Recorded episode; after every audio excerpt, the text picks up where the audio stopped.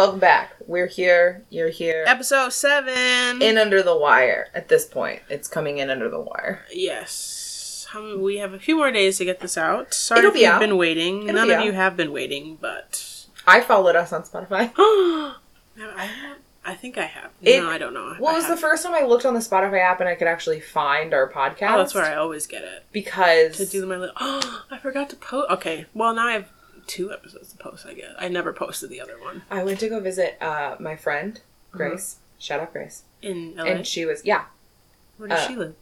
North Hollywood. She she was with her family in Ventura for like most of the pandemic, but she recently moved back down to Ventura or to North Hollywood, and so I like went to go hang out with her. Yeah. And she was like, "Oh, like have you had more episodes of your podcast?" And I was like, "Oh yeah, we put one out last month."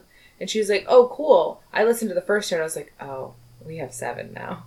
and she's like, "Oh my god, I'm so excited to listen!" And I was like, "You, no, don't tempt down her excited. I'm sorry. We have a fan, Yes, kind of.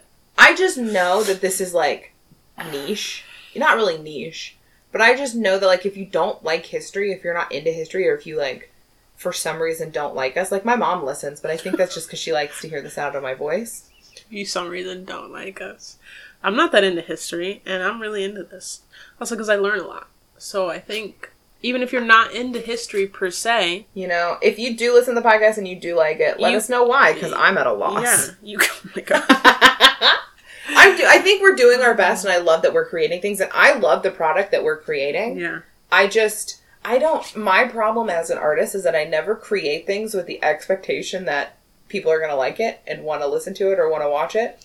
I'm always just like, this is a thing I think we should make. Yeah, I don't think that's necessarily a bad thing because then you're making things because you like them and you think they're cool, Yeah. you know. And if other people happen to think they're cool, that's just like an extra like It- cherry on top. It does make recommending things that I've created hard for me, like to like you know like pimp my own Oh work, yeah, kind of. yeah. To market yourself, man. Yeah, because I'm just like I know that I like what I'm doing, but Yeah. uh, Well, I think it's the same you and talk if you don't like it, that's fine.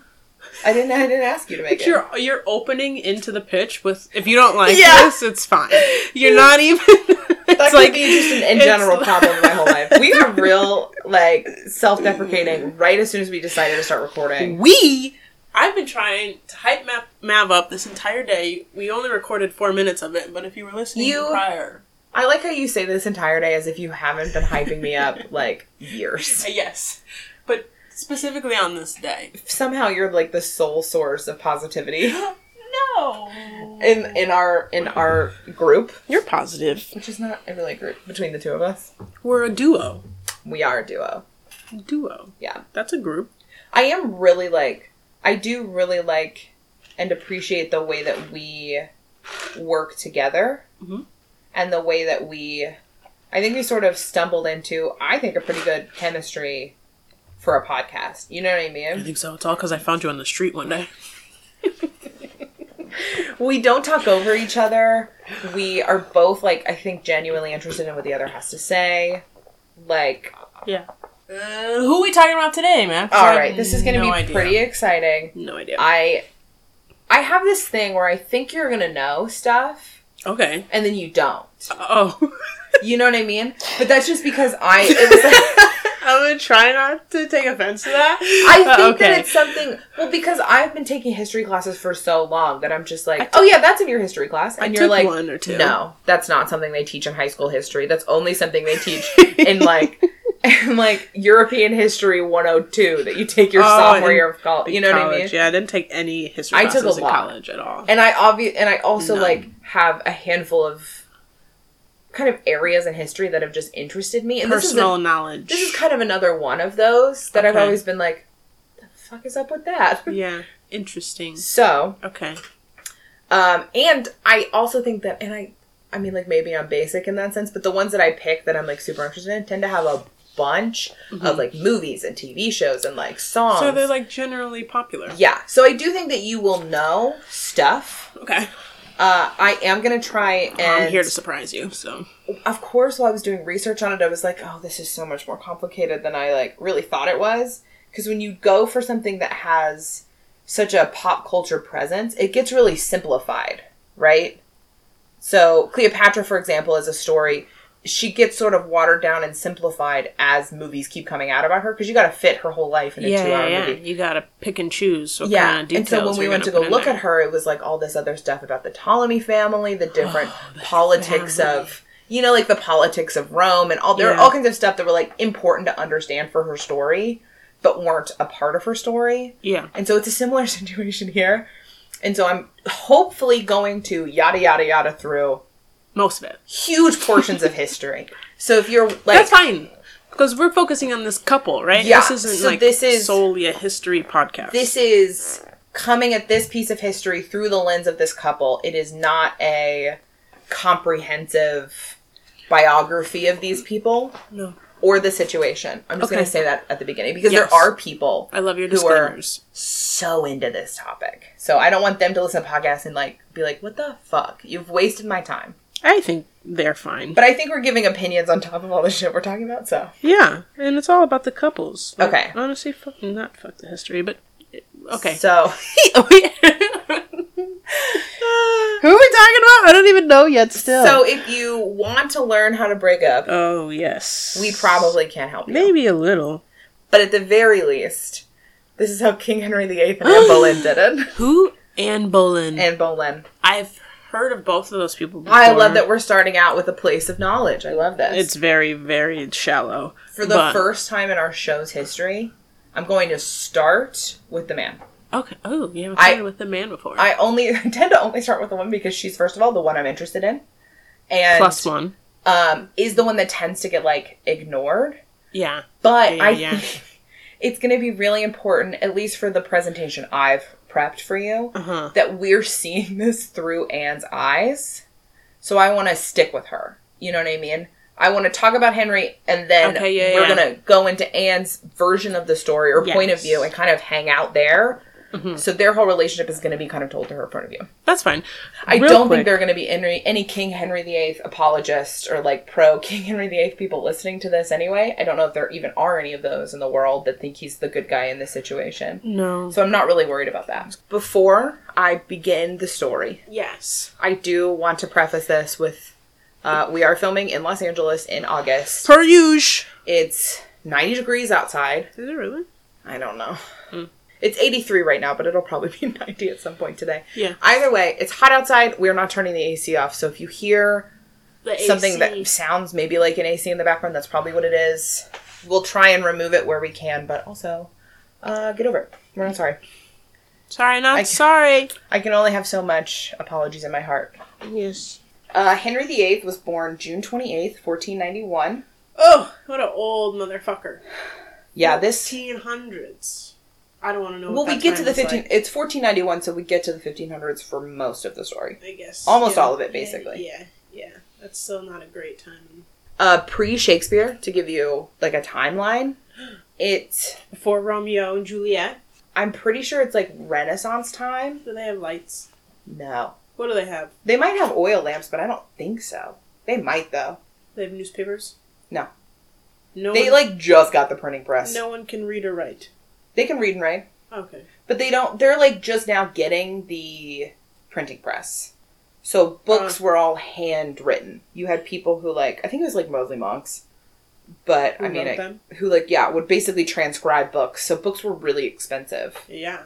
Okay, so King Henry was born. I do love how I think every episode that I start that's particularly old, He's old. we have to spend at least a few minutes. I need like, to This visualize- this means. Yeah, I just need to visualize Yeah. what we're talking about. One of my none of it looks good to me. one of my favorite podcasts is the History Chicks, and they do this really cool thing at the mm-hmm. beginning where they sort of drop you into history, Mhm. and they'll base it off of either like the date that they're the person they're covering is born, or the date that like something important happens to them, Mhm. and they'll tell you all the other stuff that's happening around then. Well, see, that's helpful. Yeah, I don't know if you have like, time for this. The in this TV one, was but- invented, whatever. I also Oh. don't want to steal their thing.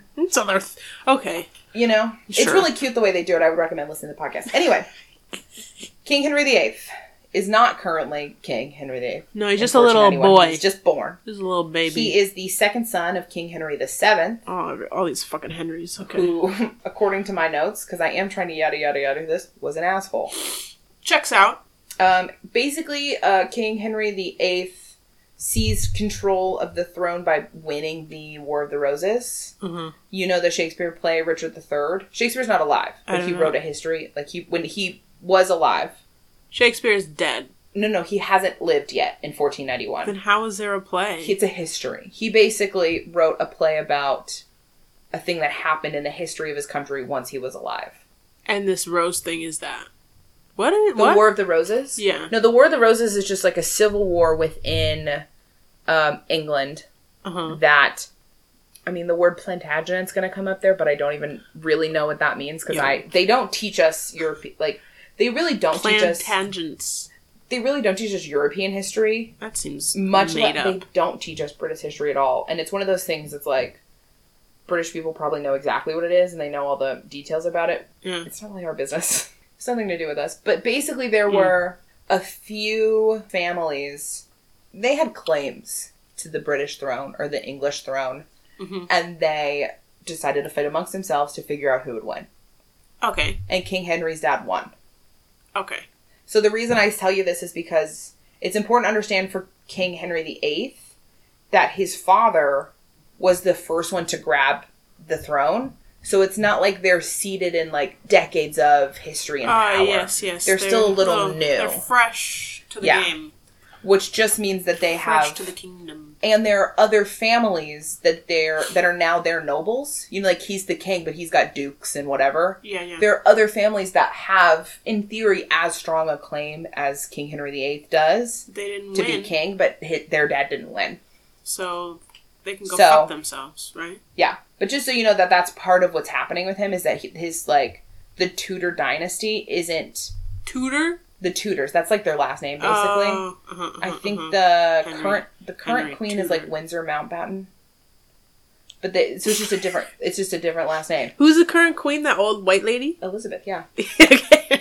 she's been the queen our whole lives, my dude. That's what I was saying, right? She's really old. she is in her nineties. They really don't have any power anymore. They're just No. there for like Yeah. aesthetics. That's also an important Which is distinction. Is that in my in mind, but- 1491, and in, when King Henry VIII is king, he is in charge. yes. he is an absolute power. monarch. He is in charge of. Yeah, he's got to make Yeah. governmental There is decisions. a parliament. I'm not totally sure how much power parliament has and all that other stuff. I Uh, don't even know how much power parliament has now. Uh. all like the entire British government, like uh, the government of the United Kingdom, very confusing to me. At this time, though, King Henry Prove VII and King Henry VIII are absolute monarchs. They are making all the decisions for the country of England. the seventh, who was just born. no, the seventh is his dad. The eighth is who was just born. Oh, right, right, right, right, right. Seven comes before eight. It does. Um, Eight is making decisions. He's just a little baby boy. no, he's a baby. He's also the second born. He's the spare right now. oh, We're getting sidetracked Wait, by so the actual royal family. I've confused you by discussing the actual royal family, and I think it was your fault you brought her up. All I said. oh wait. Henry has an older brother. I'm about to start over completely. no, no, no, no. Don't. Henry has an older brother yes. named Henry, No. and he doesn't matter in any of this. I was about to get to Oh, see, well, I'm ahead of you. King Henry VIII is the second son Uh-huh. of King Henry VII. So when he's born in 1491, he is the second son. He is not the heir to the throne. Why is He it? has an older brother whose name is Arthur. Why? Did you see how? Did you just let's just It's Arthur. let's just put it back.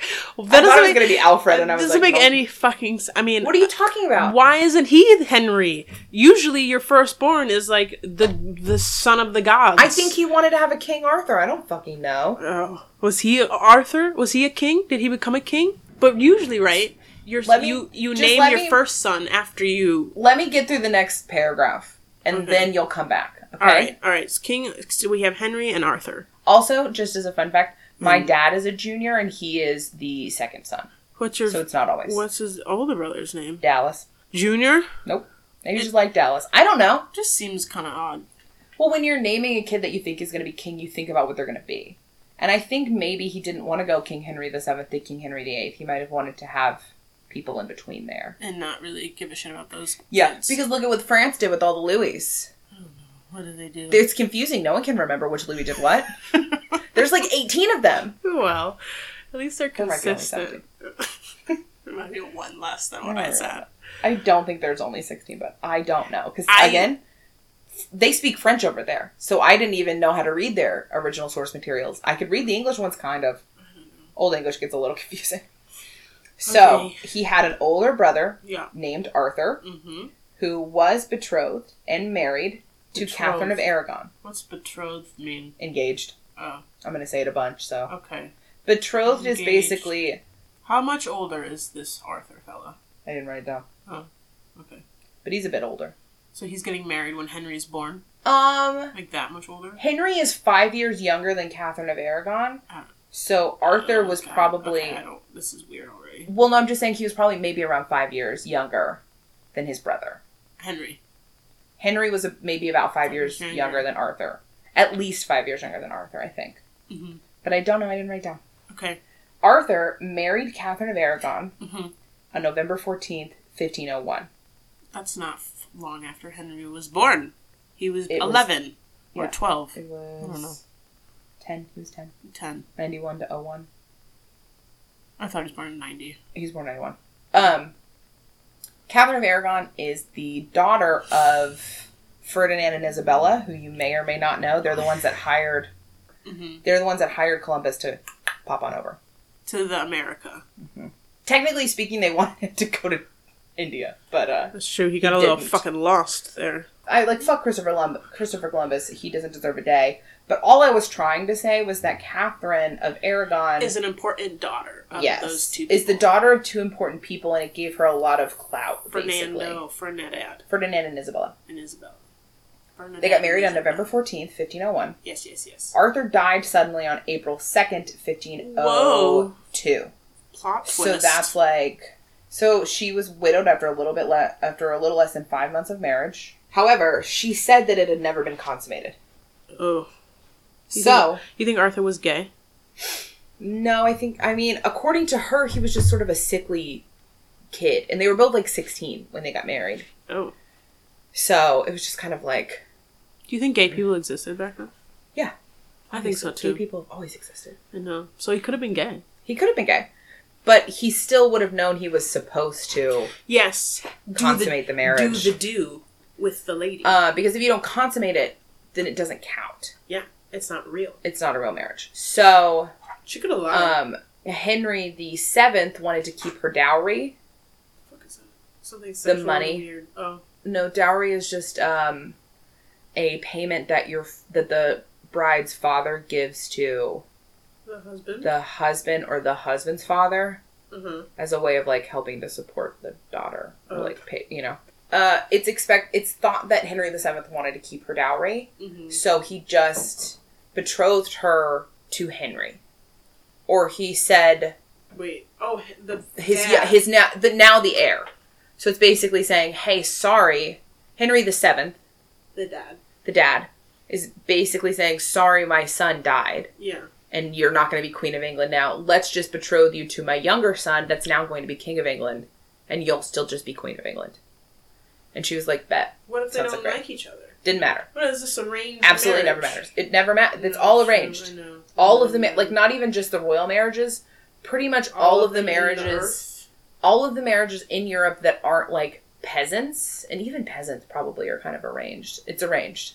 So, uh, it would have been, in my opinion, Uh-huh. it doesn't. Okay, I've always had kind of trouble with this part of the story. She says it wasn't consummated. Right. That feels crazy to me. The two 16 year olds that are married. You said just- a sickly little That's boy. what I mean. That's what I'm assuming. That's Or the only thing I gay. come up with. Or gay. But it seems crazy to me that two 16 year olds that are allowed to have sex Yeah. are just not, Maybe it was weird back then. and especially are supposed to have sex, and they're just not. So that always seemed a little odd to me because she didn't really have her have problems with sex later on in her life, as far as we know. Maybe he was gay. Maybe. But what I'm saying is that's kind of it is kind of weird that they wouldn't have consummated having six months to do so. But he died also. Yeah, but he died six months later. yeah, so maybe he was like. No, he didn't. Sick. eh, He didn't die of like cancer. He got. the plague. It's like he got coronavirus and died. So it's like it, that doesn't take that long. Mm. You no one has the sweat. I think it was like the sweating sickness or whatever. Like you don't have that for six months. You have that for a few weeks and you die. Mm. Either way, so it's always been a little like Yeah, yeah. I can understand why people wouldn't believe that it wasn't consummated. Why you know, she say it's not though? but yeah, that's the other side. Is it would be way better for her if it was consummated. Yeah, that's why. because if it was consummated then she would become a widow she would i think get her dowry back and go back to her family and just marry someone else Maybe she didn't want to do that. i guess not you know, Her family wasn't so nice. Uh, well what actually happened to her was much worse and she could have at any time like been like actually we did have sex and then get to go home Just changed her mind. well because henry at the time that his uh, brother died was like 10 as we talked about so he's like she's engaged to him i guess But Yeah. these engagements before they're actually married and consummated are not like they're legally binding, but not really.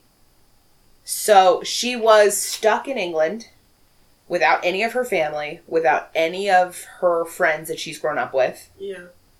and she's basically put in one of, you know, the royal households hmm and is given barely enough money to survive Why?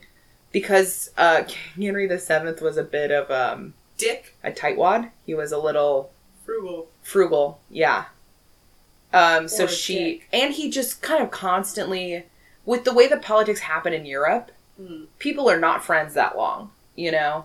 So it's sort of like, well, I'm not friends with your father this month, so maybe I won't marry you to my son, but maybe I will. So we're not gonna like send you away yet. Like who knows? She was sort of like on edge. can't she make a decision here? She's a woman, not allowed. Well, she is allowed to be like, I had sex with this man. No, I didn't I sex think- with this man. I honestly believe that she didn't because uh, throughout her entire life, she's shown to be like a really pious person, and she would have had to lie to the Pope. King Henry's the Pope? No, Oh. but the Pope would have been involved in the matter. I think it's probably more likely that it wasn't consummated, like she said. So for the next seven years, Catherine is living in this sort of in between space of is she going to become the Queen of England? Is she not going to become the Queen of England? Mm-hmm. I don't know. It depends on whatever the fuck Henry the Seventh wants to do. Henry the Eighth is sort of being tutored, but even though his brother died when he was ten, and so there were plenty of time to actually like train him, Yeah. he never really seems to train to become the king. Henry the Eighth. Like he's educated because everyone in the royal household is educated, Yeah. but there's like a different level of education that comes when you're gonna run the country. I would hope so. He doesn't ever really sit in with his father on like privy councils, which is basically like the. Have you seen Game of Thrones? No. Okay, it's basically like sort of, but just the dragon part. it's basically like a table of people that advise the king. Oh, uh huh. Uh-huh, You uh-huh. know, Yeah, like um, some little boy in some other episode we did was like that. Maybe it was Cleopatra. Maybe it wasn't. Whoever became king when he was like twelve and he couldn't really make any decisions, so oh he had to like. yeah, but this is a little different than that. Who was that? That was uh he that was Cleopatra. Yes. And that was he was too young, so he had basically someone proctor proc, proxy rule for him. It's Yeah. something else. I can't remember what it is, but that's different. uh, Uh, King Henry the Seventh, which is who we're still talking about, is a full adult man running the country, mhm. but he basically has his close friends and advisors who he kind of talks about the issues with. Like they'll bring something to him that like, oh, this is a problem in whatever city. yeah. Do you what do you want to do about it? And they talk about the options. It's basically like a cabinet for the president, right? Right. Yes. So it's like that. yes. Okay. But he King Henry VIII doesn't really come to those meetings with him. He doesn't sort of over What's he doing? vibe. He's being. I a- think his life he's is getting pretty, a childhood. his life is pretty rough. oh. He's really isolated in the castle that he's in. Mm. Uh, he doesn't, I think, really get to hang out with a lot of other people. He does have a bunch of friends well, that when he, once he seem. becomes king. He gets a whole bunch of buddies, and they're like frat boys. But I'm not really sure when they come into the story. Either way, okay. Henry the Seventh died Ooh. on April twenty first, fifteen oh nine, R.I.P. and he was buried on May tenth. So now we're at least done with multiple Henrys. Is there a mom in the picture? Is she he dead? has a mother, obviously. she died oh, so much death. before Henry VII died. Oh. Uh, they weren't really close because when you're a royal child, you're pretty much. Sure. And your um, mom's King like Henry, when he was peasant. born, like almost as soon as he was born, he would have been given his own household. The seventh, The eighth. the eighth. He would basically he would have been born. Maybe he would have lived a few months in the castle with his parents, and then he would have been A moved to few his own. months. Yeah, he would have been moved to his own household. He would have been um, breastfed by a wet nurse. he would have had his own staff of, you know, 30, 40 people that are taking care of his every need and tutoring him. But his parents aren't there. But he's still just a baby. Yeah, but, but that's his whole childhood is spent like that. Oh. So his mother did die, but they weren't like close. Yeah. You ever seen Foxcatcher? But he was devastated. I have not.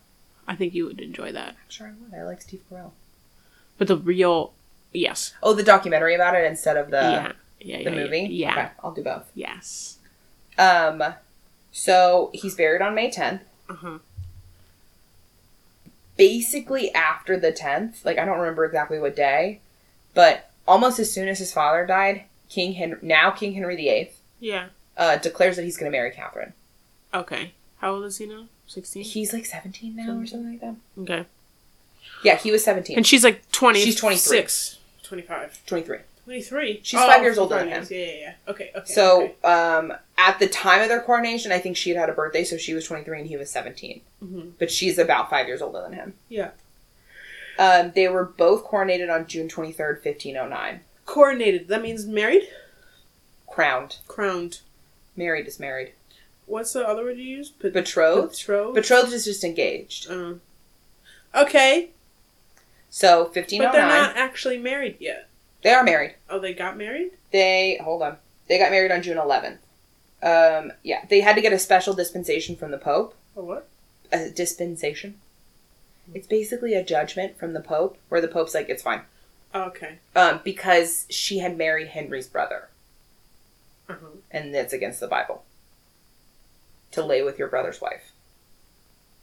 Oh, I So the special dispensation was because she told the Pope and everyone else sex. that we did not have sex, so it wasn't a real marriage. So that's basically the Pope annulling the marriage uh, saying it's fine between Arthur and Catherine and saying it's fine brother. for Henry to marry Catherine because she never had sex with his brother. Yeah.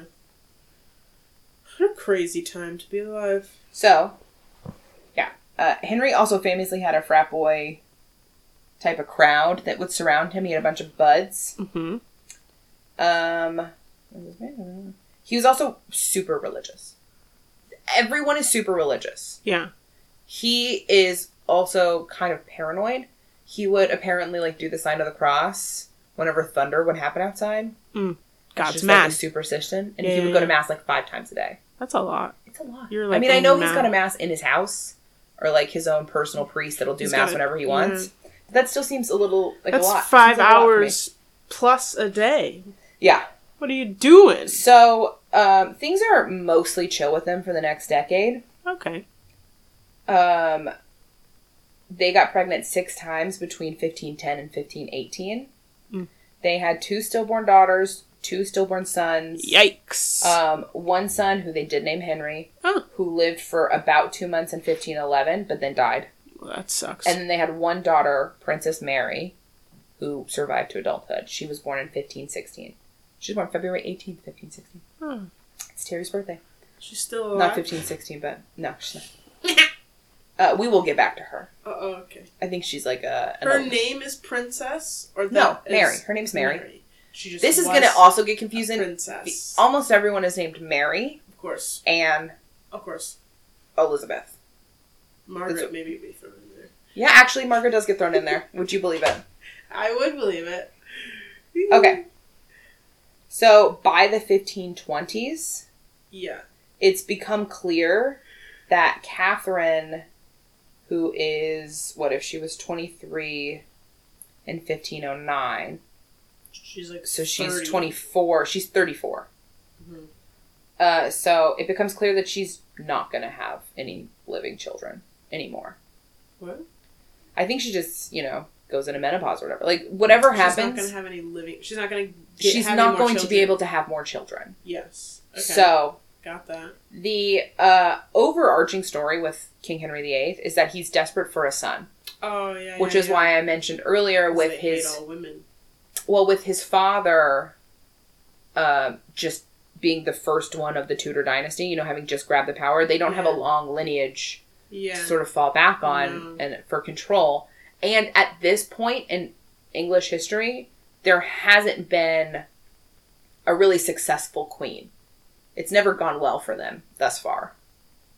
Why? That has changed They just didn't. There are like, re- I think like two examples of women who had been crowned Queen of England on the, in mm-hmm. their own right before, Yeah. and it didn't go well. what happened? I think there were like civil wars. I think they just weren't seen as strong enough leaders to hold the country. I think it was all fucking misogynist. I'm sure it was. and had nothing to do with the women actually. that's- with people's It's all like that. fucking insecurities. Yeah. But that's what it was at the time. That just is what it was for him. okay. Is So that he the idea of leaving the throne to a daughter was not appealing to him. Yes, he's unsatisfied. With However, uh he did before like set it up so that Mary would Mary was set to be his heir when he didn't have a son. So like yeah, like that's I mean, I believe that story, but also that might not be true. option. That he desperately wanted a son, you know? Oh, okay. Um Sure. Either way, he starts to uh, look into divorce Because. Uh, around the 15, 20, because she 20s mark. Like is 15, too 20. old now to bear a child, Uh huh. and he wants a son. Yeah. I mean that's a that's a credible reason for a divorce. Yeah. Sure, why not? Whatever. Could a woman Um, ever ask for a divorce from a man in this It, he'd have to be really bad. day and yeah. time? Really bad is Not a king. You can't divorce a king. He's in charge of everything. Yeah, but what if he sucks? What if he what if he beats her every day? What if he rapes her mom? Nope, no problem. What are the what are the the parameters? I don't know. I don't think a woman's ever divorced a king. Or anybody? What if they weren't a king? What if Why do like you a- ask huge what ifs, Because I want to know these questions. knowing I don't know the answer? But you know a lot of things. I'm out. All right, all right, all right. He wants a divorce for a stupid fucking reason. yeah, but he's uh, what he really wants is an annulment, right? Uh, an annulment is basically saying You the marriage never someone else? happened. But how? We are going to get to it. They had sex and a child. Well, so, um, one of his, he sends a close advisor, Cardinal Wolsey. That's a cool name. His uh, name is Thomas Wolsey, but Cardinal is his Oh, title. he's yeah. Okay. Well, it's less cool now, but Sorry, he sends him to France to like see if maybe some uh, one of the royals in the French court might be a good second wife for him. sure. Uh, and around this time, Anne Boleyn has arrived at King Henry's court. Now She's French. she's not French; she's uh, English. Oh, So there is a line in Leviticus mm-hmm. that Bible. says, I'm paraphrasing. okay. If you sleep with your brother's wife, you have done a wicked thing and you're, you know, going to be cursed and you're never going to have any kids. So, what Henry basically came to believe, whether or not he really believed it or just like it worked for what he wanted, was that because he didn't have any sons, that meant he didn't have any children. I just rolled my eyes so hard. fully ignoring Mary. so hard. So he's saying, obviously, you were lying when you said you never had sex with my brother, and you tricked me into marrying you. What? And so the marriage never should have been legal at all. What kind of fucking nonsense? So we, Do they have psychiatrists at this time? I don't think so. Okay. We have Psychologists? No. No. No They've got priests of any education. too- priests. Do they go to school? Yeah. Oh. Uh, Cambridge, Oxford. Um, Those Yeah, but, like- colleges are being built right now. Yeah, but I know they exist now, but like, No, no, they're being built then. oh. Cambridge, I think, already existed. Maybe Oxford. Oxford, I think, is being built by Wolsey. But, but they're only for priests to go study No, religion. they're for any, they're for people to learn. The priests are just the ones that need to know how to speak Latin and what and um, basically Latin to be able to. That's what the Bible's written in. Yeah. But the priests are the ones that are the most educated in any given town. Now you have, and everyone that King Henry would know would be very well educated, whether they're priest or not. And they all went to school. Yeah. Well, they had Cambridge or tutors. Oxford or They wherever. had tutors. Their tutors probably went to Cambridge or Oxford. And they studied things that out were outside of religion. Yeah. Okay. They read stuff. Why are priests so smart? They Uh, say. Pre- it's not that priests are so smart. No, I know. It's it's that um, you could count on a priest to be able to read. I thought you said they could all read and write. Everyone that he knows could, but if you're going to the poor people in the actual towns, Oh, they don't know how to read and write. the only person within your like village that's going to be educated and is going to be smart is is more than likely going to be the priest. Now there are plenty of educated people throughout the the country, and I Mhm. mean like books are expensive, but books exist and people read books. You know they're they're still reading the Greek myths and stuff like that, like you know things Yeah. that came Yeah, before yeah. them. They're still reading them. Yeah. Okay. Um, I really don't like this Henry fucker. yeah, he's he's not great. he's pretty shitty. Um, but ba- so it's kind of like that's the argument he's using. He wants the divorce. Yeah, yeah, yeah. So this is the reason he's coming up Stupid with. fucking argument. It's his best argument to take to the Pope. what basically in a normal situation, uh-huh. what would have happened was Henry decides he wants to divorce his wife. hmm Um, and the Pope says, "Okay, You don't really need a reason if you're a man wanting to divorce a woman. you got to come up with one. You got to make one up." What if your reason is I don't like her anymore? You have to have a reason for the Pope to put on the paper, and it has to be a real reason. it can't be I don't like her. No. Oh. Well, good. So that, but that's the whole plan. However, remember how important Catherine of Aragon is. She's very important. Yes, Her parents are still alive and thriving. No. Oh no, they died. but her nephew is the king of Spain now. oh, okay. Her nephew. Her sister's son. I didn't know she had a sister. Yeah, she did. Okay. She had a couple of sisters and I think a brother. Mm. I'm not really sure, but she. died? I don't know. Oh. I don't know. Well, obviously, since she she's had not in charge. siblings. Yes. I mean, it could have been that he already ruled and died. I don't fucking know. People die really fast there. Either way, um, King uh, King Charles V of Spain is her nephew. He will Uh-huh. come up again, but just so you know, Okay. she is important. Yes. Importante. Does Henry know this? Obviously, fucking not. Yeah, he does. Or he just doesn't He knows he's important. He he knows that She's important. Catherine's family is important. Yeah. Um, he bumps between being friends with King Charles V and being friends with Francis the first, second. I don't know. Who- Francis, king of the king of France. Uh huh. he bumps between like I'm gonna align with them, I'm gonna align with them, and then they are doing the same, where they're like either gonna be friends with each other, or they're gonna one of them's gonna be trying to be friends with, um, Yeah. Yeah. Okay. depending on what they want to do. Okay. Um, they're the three major Catholic powers aside from Italy, obviously, which Mhm. is where the Pope is. hmm Um, there's also this thing In the Vatican. in Europe at the time where the Pope basically elects. I don't know if he elects or if he just names someone the Holy Roman Emperor. okay. which used to be a title of like Charlemagne had all of the area, like he Charlemagne the God. all of it. No, but yes. You guys sucks. Uh, well, he's named after like the most prolific European I think king. he named himself. But uh, Yeah, after this guy, yeah, which you know. uh, Sure. Charlemagne. Charlemagne means I think Charles the Great in French. Mhm. So he was a super important French king. Charlemagne. Yes, and Not- he basically took over all of Europe, like mainland Europe.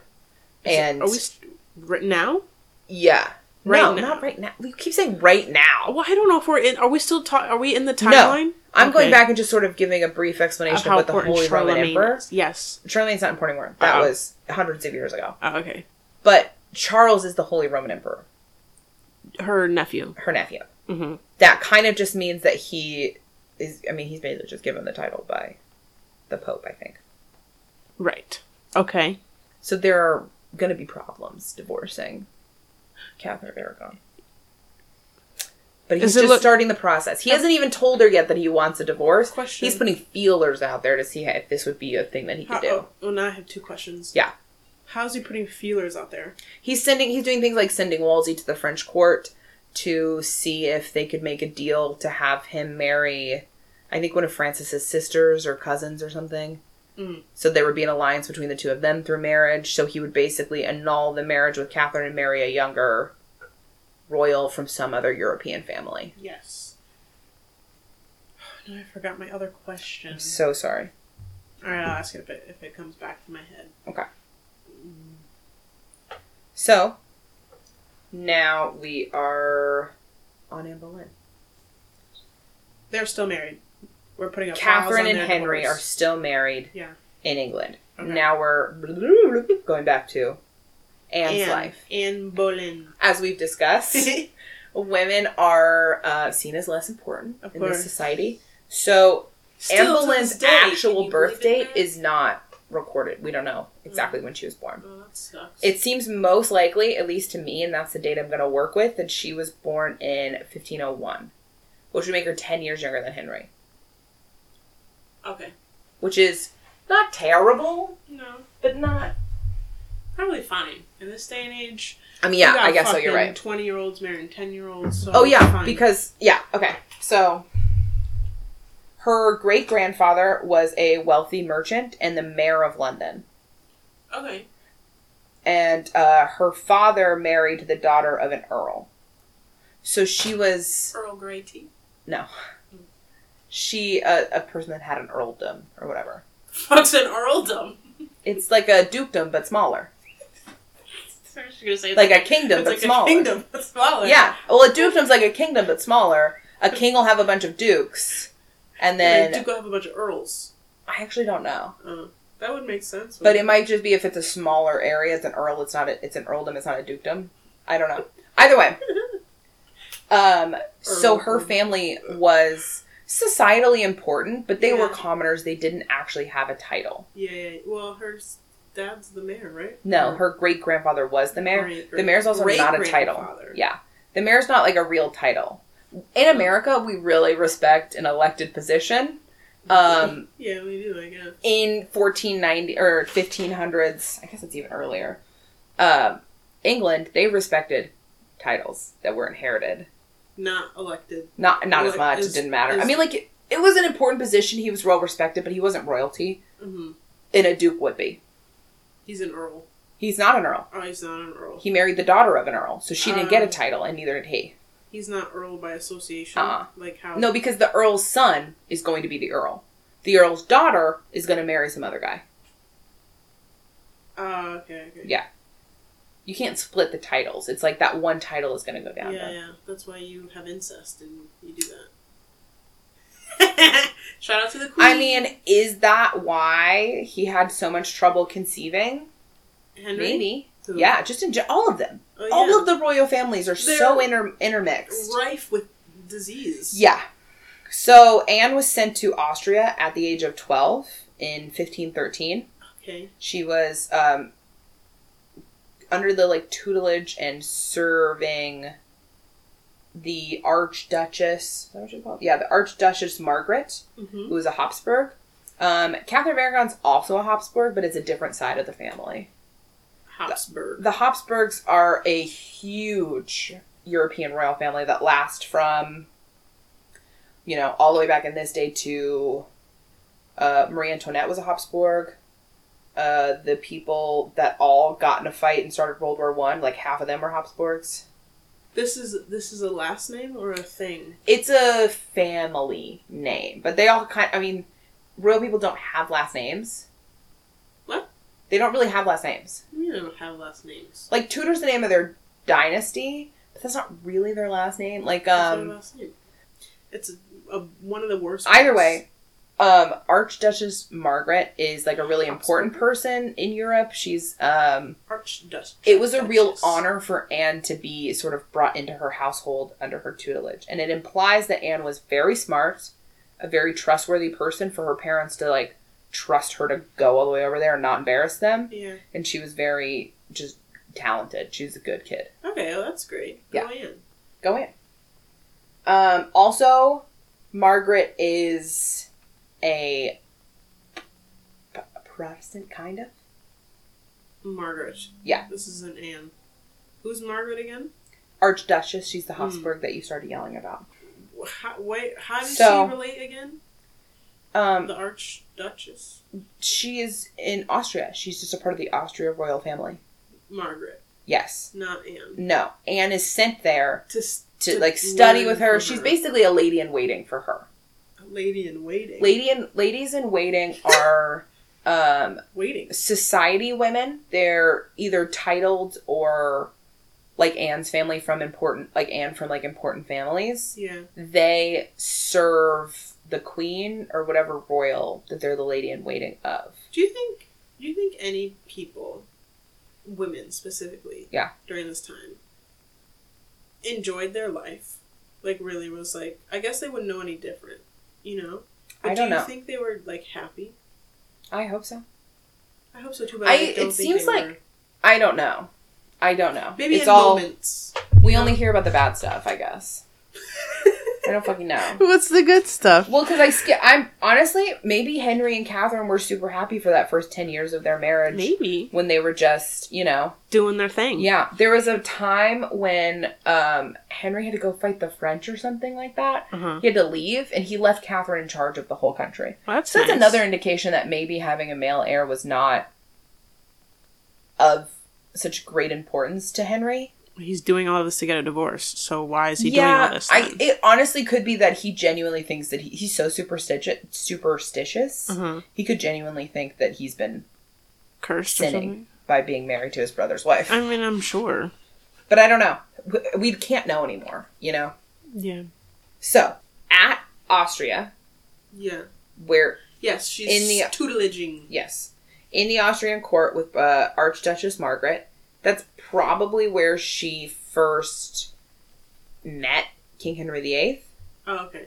Um, the, I don't know that they really like interacted, but King Henry VIII visited that court because his best bud, his BFF, Charles Brandon, was courting the Archduchess at the time. Who's Charles Brandon? He is uh, eventually he's the Duke of Suffolk. I don't know if he's already the Duke of Suffolk.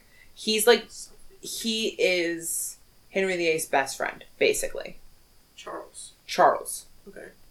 or Brandon, because his name is Charles Brandon. Oh, he's got a last name or just two first He's names. got two first names. Fucking stupid. Well, I think that he wasn't titled when he was born. Yeah, he's just a peasant. I think well, I don't think he was a peasant, Um, but uh, he was friends with King Henry VIII and got a title. Like King Henry VIII gave him how a did they title. become friends? I don't know. I don't. Well, it seems like that's. I didn't little, look into that. little out of his wheelhouse since he's Maybe a they. royal. I was gonna say they went to school together, but I don't know that he went to school. So I don't know when he met all these people. But he had a whole bunch of like frat boy buds, and Charles Brandon was his best bud. Okay, but he's kind of seeing Mar- Margaret. Uh, he was gonna try and court Or her, Anne. but it didn't work out. He was Oh. kind of rude. That's never stopped any man before. Uh, well, it stopped Archduchess Margaret, and she was like, "I don't want to marry you," and then they left. Wow, good for her. I know, I like her. Okay, in 1514, Mhm. Anne briefly served as Henry's sister, Mary Tudor. I'm calling her Mary Tudor just so we don't get confused. Okay? Wait, what? She Henry has a sister. Her Yeah. name is Mary Tudor. Okay? He She served, Anne Boleyn Uh-huh. served Mary Tudor when Mary Tudor married the French king. What do you mean served? She became a lady in waiting for her. What does that mean again? A lady in. I- She's so the lady in waiting basically helps the queen get dressed. She helps her sort of bathe at night, does her hair, does her makeup, An um, assistant. and they also follow her around everywhere to make sure that she's not alone. So she's taken Anne care of. Was what's her name again? The Mary. Tudor. Anne was Mary's. it's gonna get confusing because Mary's, Mary's, assistant. kind Mary of. was Anne's. No, Anne was. Anne Mary's was assistant. Mary's lady in waiting. Yeah, Okay, for my brain, we'll just say that's an assistant. go for it. When she married the French king, who this isn't Francis, this is Francis's like father or his the king before Francis became. king. I'm not sure if it's his father or his nephew Uh-huh. or his like uncle. If it's his father or his uncle, Okay. but it's the king before Francis. Yeah. Just so we know. Okay. In 1514, Mary married that guy, and he was very old. Sure. Uh, I think I heard he was like 30, which isn't that old, but he died within a few months of their wedding. Wow. So he might have been like 40 or 50. Like he might have been actually like a lot older, and she was like 18. Cool. So I like that. assume that marriage was consummated Gross. uh, because they did mourning for like a month or two, and then Mary Tudor went back to England, Okay. right? Yeah. And Francis became the king of France. Okay. Mary's a widow now. Uh, Mary Tudor doesn't really matter anymore. Oh.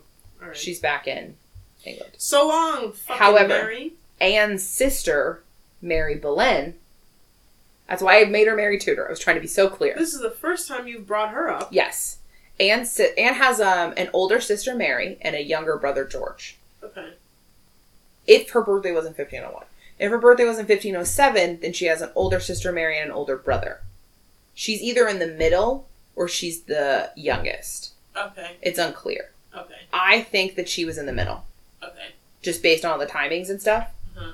Um, because she would have, it would have been kind of weird to send a five year old to Austria to study under the Archduchess. So like twelve just made more sense, or like a seven year old and twelve just made more sense. Yeah. Um, but and that puts her in between George and Mary. She's for sure younger than Mary. Mary is for sure her older sister. okay. Either way, Anne's sister Mary also came to France with Mary Tudor Uh-huh. to be a lady in waiting. To be an assistant for Yes, for Mary Tudor. Oh, she So assistants. it's basically the two sisters met. Mary came from England with Mary Tudor, and then Anne came from Austria over to France when Mary Tudor married the and king, that old king, assisted. and they both assisted her. Uh-huh. But when Mary Tudor went back to England, Mary Boleyn also went back to England. Okay. Anne stayed in France. Okay. Anne stayed in France to uh, serve the new queen, uh, King Francis's wife, Claude. The French court, Uh-huh. notoriously slutty. Okay. So there's a lot. There's Anne Boleyn's life is full of rumors She slept with everybody. that just like that she was just the worst person ever. Oh. So the book that I read and really based a lot of my research on is called The 500 Years of Lies, or like Anne Boleyn 500 Years of Lies. Uh-huh. So you can assume what that's kind of pushing towards. Yeah, seems Basically kinda- being like all of this shit that you've heard about her is a lie, and I'm gonna tell you the truth. Oh. So I'm definitely coming at this from a pro Anne Boleyn stance. Yeah. but I am going to try and like tell you what the beliefs are about her Mhm. in general. Okay. And the beliefs are that her and her sister were both just slutting it up in the French court. yeah. Yeah, yeah, Um, this, really I mean, it could have happened totally. Sure. Why not? It was a Yeah. slutty court. However, um, the rumors about Mary, her sister, were that she slept with a whole bunch of people, including the King of France. Huh. But Mary Good and the king, her. Mary and the King of France were only in court together for like a month or two, Uh-huh. so it doesn't really seem likely that that happened. And Oh. Mary still had a really good reputation when she went back to England. So like Maybe they just didn't know. maybe or it didn't happen. Okay. Um, and Anne served Queen Claude, right? And so Queen Claude was. What does that um, mean? She was a lady in waiting for Queen Claude, which means Ah, that she was pretty much always attending Queen to her. Claude. It's not like it's not like a job where you work eight hours Did they and have clock sex? out. No, No one was gay. I mean not that we know of. Mm. Um, I that think a lot of it. that hasn't happened. been a rumor about her. So Oh. Well. uh, Queen Claude was pretty much always pregnant. Oh. over So the she- like I guess over she had seven kids in eight years. That's pretty So tough. and when you're pregnant, you're not going to the parties No, of course not. Why would you? because you, you know you're fucking pregnant. Yeah, like you got a baby and your ladies you. in waiting are with you. So they didn't go to the parties either. No, so it seems like that probably and probably wasn't sledding it What up. a weird. But she, I guess, could have been. in. Lady in waiting. It was seen as a really prestigious honor for. To be a lady. Women. I know. Just like how do you? Who came up with? I don't know. It always seems like something I wouldn't fucking want to do, No. but that's fine. sounds so stupid. Um, uh, Anne was probably also close to France, King Francis's sister Marguerite. Marguerite was a religious activist. Um, so this means that for pretty much her entire adolescence, Anne was surrounded by strong women interested in the Reformation. Love that. So What are they reforming? The fucking government. Luther, Martin, Luther. Martin Luther King Jr. no, Oh, but the man he was named after, I'm sure. yeah. or his father was named after. It was Martin Luther. Uh, he's excommunicated in 1521. Just to give you a time, Creates Lutheranism. he does. So at this time in mainland Europe, the Reformation is kicking off, Okay. leaving the Catholic Church and going to Protestantism or Lutheranism or whatever. Yeah. That's going Mormonism. crazy. The big thing with Protestantism and Lutheranism is that Where did Methodists fall in this? I don't know. Do they exist yet? I don't know. Do you know where it came from? No. No. Okay. I am not. I am Catholic. So everything I've ever learned about the Reformation has always kind of been from that slant. so not great. Uh, I mean, I was always for it. I say fuck the police, you know? but basically, one of the things that they're pushing for is getting the Bible and scriptures written in English, and French, like languages that the people can read. Yeah, but then people have to translate them, and we are notoriously bad at translating things. Yeah. But, just um, reading things in context. Anne had in her possession a lot of English Bibles and like English works of scripture. Oh. So it and, had like, already been translated. she yeah, she is very interested in this. Okay. we moved to the But just to give you, yeah, just to give you an idea of the timeline of like what the rest of Europe is doing outside of Anne and Henry, Luther was excommunicated in 1521. So that's like, and I didn't, I don't think I actually wrote it down, which is annoying. But at some point after 1521, but before like 1526 or something like that, or maybe it was before 1521. Either way, Okay. at some point Henry VIII writes um, this pamphlet about how much Luther sucks, and he's named Defender of the Faith. Love that. So he's firmly against Lutheranism. Protestantism, Protestantism and Lutheranism, Lutheranism right now. Are they the same? Protestants and Luthers? Um, I think Luther. Lutheranism is really specifically tailored to Luther's teachings, and because once once Luther was like, I don't think we should follow the church anymore. A whole bunch of other people were like, I think you're right, but I have a different opinion than you do Uh-huh. about what exactly the replacement religion should be. Yeah. And there were a lot of different things. Protest- Lutheranism... my understanding of the word Protestantism is it comes from the protesting of the Catholic Church. So I think it's more of a, it might be more of a blanket statement for all of those religions, Oh. or just sort of the act of So not you- wanting to follow the Pope anymore. So it's not... If you're a Protestant, you don't have any specific... no, I think you do now. I just am thinking Oh. then it was. I'm u- I'm using it as more of a blanket term of the whole Reformation sitch. Does Lutheranism still exist today? Yeah. Hmm. Shout out to all you Luthers out there. you Luthers. okay. In December of 1521, Yes. Anne was summoned back to England. Okay. She was supposed to marry James Butler. Who's that? Uh, I Doesn't I matter. think it's a cousin, Gross. like a distant cousin, maybe, because it was like two sides of her family were arguing over this like plot of land, Uh-huh. and it was like, well, if one from this side and one from this side marry each other, then we're not arguing anymore, and it's all fine. So I, that's I think what was happening. Also, um, King Henry VIII needed James Butler for some fucking reason, and uh, Okay. and marrying him would keep him from going back to Ireland, because Ireland's a different country at this point, right? They like don't like each other.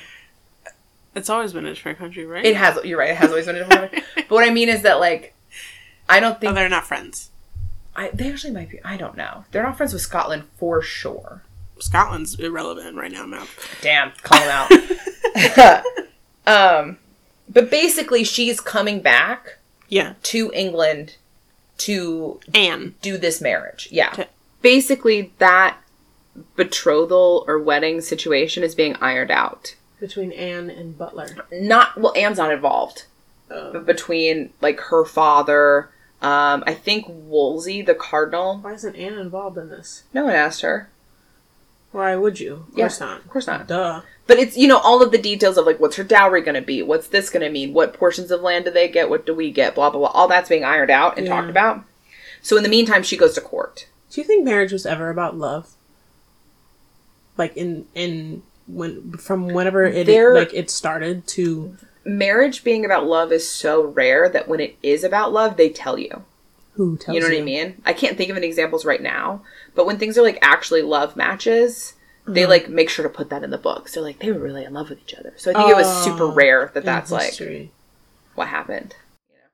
They Maybe. are ironing out her wedding. to So Anne goes to the court in the meantime. Mhm. Okay? Mhm. The court is basically where all of society takes place, yes, right? hmm Um, she was said to have brazen self confidence. I like that. Um, it kind of seems like she was just like outgoing and witty. And I like so that too. I think the trend was like if a guy looks at you, you like giggle and look away. And she was like, What's up?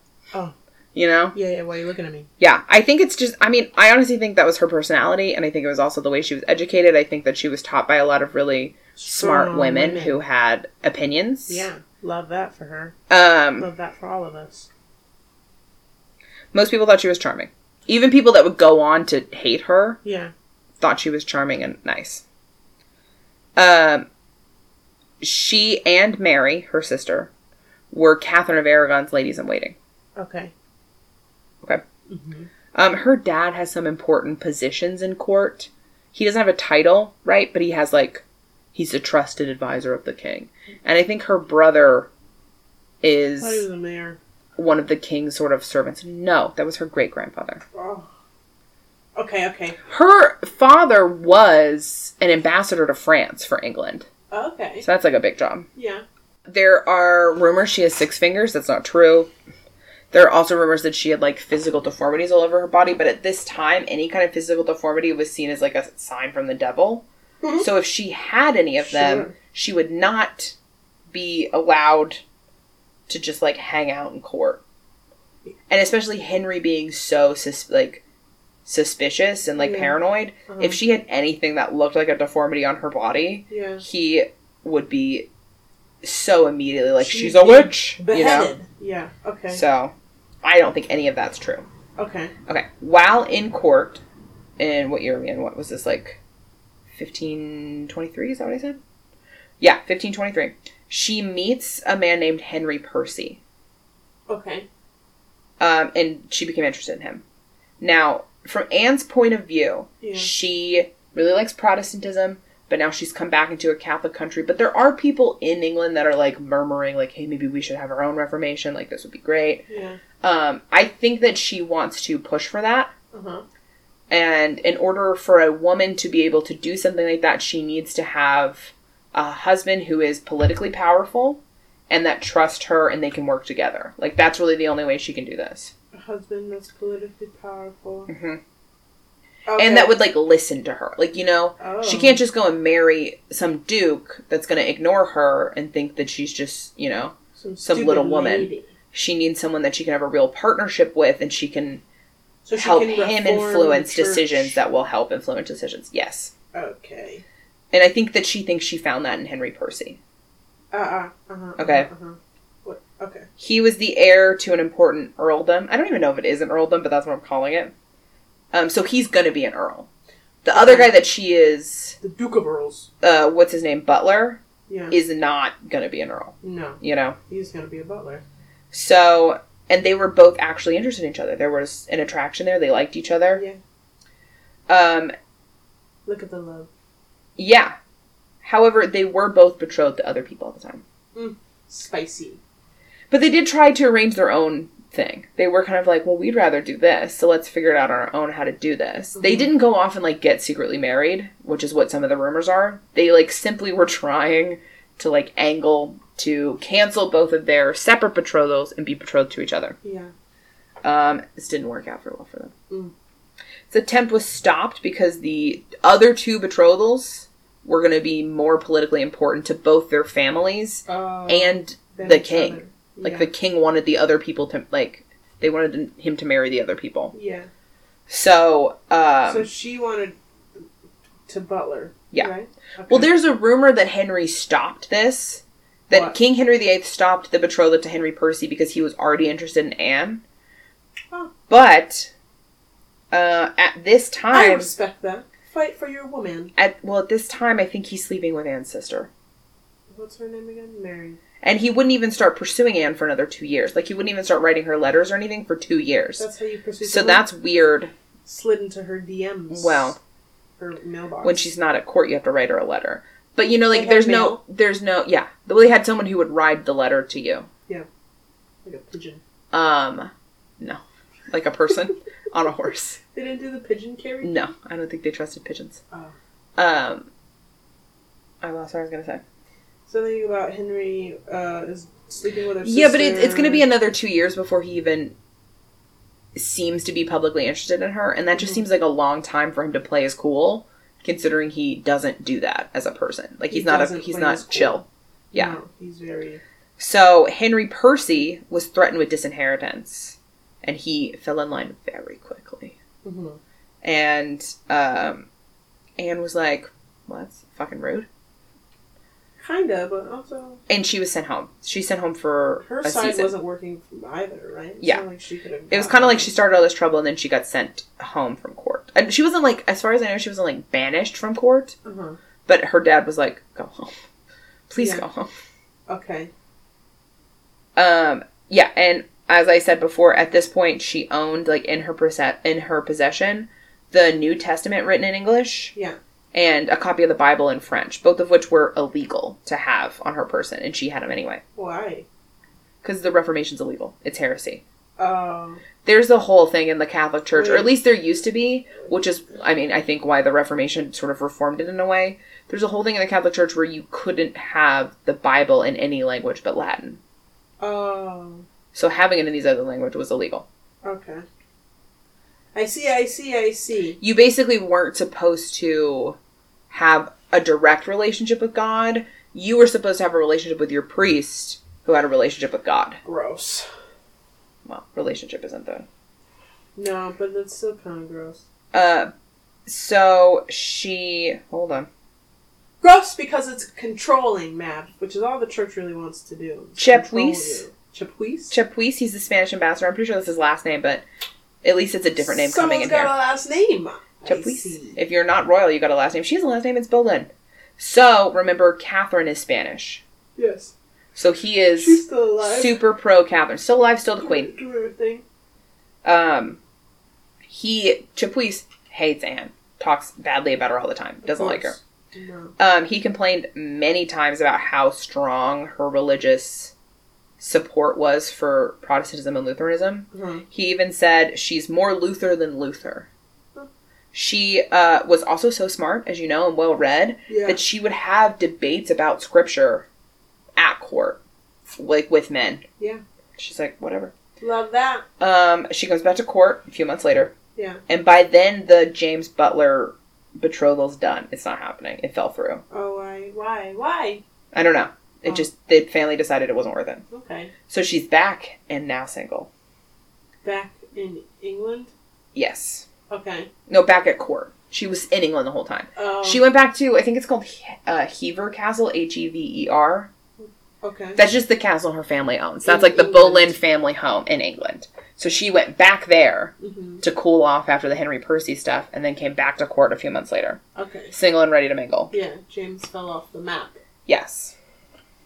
Now, sometime before ready 1525. Mary Boleyn and King Henry VIII had an affair. But in 1525, um, Anne came to court in 1523. So sometime before 1525, Mary had had a full affair with the king. Yeah. And in 1525, she got married and had a child with her husband. There are rumors that her kids are actually King Henry VIII's kids. That would make sense. Who's her husband? What? I don't know, some guy. Oh. He was important, but I didn't write it down. I mean, like, he was important in the society, but I didn't write down who he was. Okay. Um, we'll get back to that later. Mary and Henry had an affair, but by the time by 1525, that affair is over, and in 1525 in February is when Anne comes back to court. Okay. At this time, in February 1525, she's back at court, but the only other member of her family that's at court is her brother George. To support her. No, he lives there. He lives. He's one of uh, King Henry VIII's like servants, page boys, whatever, and has been since he was young. He's a slave, but a, I mean, a slave I don't. of that time. It does not. I don't think that counts. It's like he's like a lady in waiting for King Henry. I think that's I, He's an assistant, you know. uh, sure. Um, That must be a really bad title for a man to hold. Lady in waiting. Well, they don't call him that. I just can't remember what his actual title know, was. You know, they probably look down upon. Yeah, there's a guy that will just sleep at the foot of King Henry VIII's bed to make sure if he gets sick at night, like he can wake up and help him. Like there are people all around these guys all the time. I, I would call that some sort of. So Does he get a bed to lay on? I think so. Sleep on the It's like a chaise lounge, Oh. lounge at the end. Okay, that's not bad. Um, they appear to have been really, really close. They seem to have a lot in common, including Anne and Hen. uh, George, her brother. Oh, Anne and George. Yeah, Anne Boleyn and her brother George were very Mm, close. yes. It seemed like they were friends. They had the similar sense of humor. They enjoyed like having banter back and forth. Yeah. They were cool with each other. Okay. And uh, throughout, George is a support system for Anne. He's like always there for his sister, and like is one of the few people she can trust. Yeah. The easy, basic story that's told about Anne Boleyn is that her father orchestrated first Mary, and then when Mary got kind of discarded by the king, Anne to become Henry's mistress to help them move up in the world. That doesn't make a ton of sense because her father was already pretty important. Anne's father? Yeah, What did he do again? he was the ambassador to France, and I don't know what his current No, job no. is. What did what just happened? Can you Oh, just repeat that? The rumor or the like original story being told about Anne Boleyn Mhm. is that her father orchestrated first his eldest daughter Mary Uh-huh. and then Anne to seduce the king. oh. Okay. Okay. Um, maybe maybe that's true, maybe not. It seems like a weird way to go about it, if you ask me. Um, Maybe it's political. I mean, That- that's what- uh, that's- definitely that's the whole political, point. But, but you know, um, however, it was kind of like, oh well, Mary was unable to hold his attention, so maybe you can figure out how to keep him interested. yeah. And the way that Anne did that in the stories is that she was like doing being very flirty and seductive, but like wouldn't sleep with him. It was like, well, I'm not gonna have sex until you're married, so you have to marry me. Yeah. But all that seems dumb. It seems really. I mean, I don't know. It just seems so Henry unlikely. said that. no, Anne did. Anne said, "I'm not going to have sex with you. You need to marry me first. Yeah, I'm not gonna go be your mistress. Yeah. You have to divorce your wife and marry me. Sloppy seconds. But just like Even even sneaky link. even thinking that the queen would die is treason. I think so. Like I don't. How would anyone know if you thought that? well, if you say things like that, Um, okay. so it's just I. It seems really weird that she would have really thought that that was going to happen to her. That Catherine is going to die. That she could talk Henry VIII into divorcing his wife and marrying her. At one point, Henry was really about that decision. He is about that, but it's not public. Still, it's like 20 Yeah, he's like later. It's not twenty years later. They've been married, right? Hen- or Henry and Catherine. Henry VIII for... and Catherine have been married for about fifteen years at this point. Okay. And he's wanted to get divorced for how long? Ten. Two or three. What? Yeah. Okay. And also, Anne was a commoner. So it's just like the king doesn't marry a commoner. Hmm. If he was going to divorce Catherine, he would he would and should go and marry a different royal from a different country to help with political blah blah blahs. So it just like I don't know, it just never really made sense to me that she would be like, I can do this. This is the plan. It just seemed really far fetched. Well, he slept with Mary, so. Yeah, she can sleep with him, but marrying him, I, I just I don't agree with the idea that that was her whole plan from the Oh, beginning Okay. to orchestrate this whole thing. Sure. It's Um, her father's plan, which makes it kind of creepy. I don't think it was his plan either. Who's where'd you get this from? It's what they say about her. Who's they? The people that didn't like her right after she died, the people that killed her, and then historians for hundreds of years since. Once back at court, the king began flirting with Anne, and she kind of was flirting back, but she kind of thought, we're just flirting. You know? Mhm. Whatever. Mhm. This is also the time where we're all super religious, so like, I'm how am I supposed to assume that you flirting with me means that you want to have sex with me, and you're not just like flirting? Doesn't flirting always have like a Not always. I romantic connotation? I think that um, if it wasn't the king, if it was someone who was actually available to marry, then you flirt with them and then maybe you get betrothed, maybe you don't, you know? But you're not sleeping around. Okay. At least you're not supposed to be. When the king suggested they take things further, she didn't want to. She was like, no. Mm-hmm. By 1526, he is pursuing her more aggressively. Oh, he was named Defender of the Faith in 1522. That's a throwback. When he wrote that thing about Luther, Uh huh. 1522. Okay. Um, which is also something that Anne like wouldn't have liked if she would have read that pamphlet. She would have been like, "Oh, fuck you!" Like that's not. I disagree with all of your statements. Yeah. So, she, I, I made a little list. Do you see my bullet points. I do. She wouldn't want to sleep with him for a few reasons. He had a wife Valid reason. that she liked and served. Like she served her. Yeah, yeah, yeah. Catherine's a nice lady. Um, he oh he had banished her from court for trying to uh make up her own betrothal. That Petty. probably pissed her off. Petty, but I get it. Sex before marriage was bad, and she was very religious. Like she's not Catholic, but Protestant is also they have the same rules there. Of course. So sex before marriage is bad. There's really no he had slept with her sister. and she knew this. Yeah. Hmm. So no. No. and he was against her religion.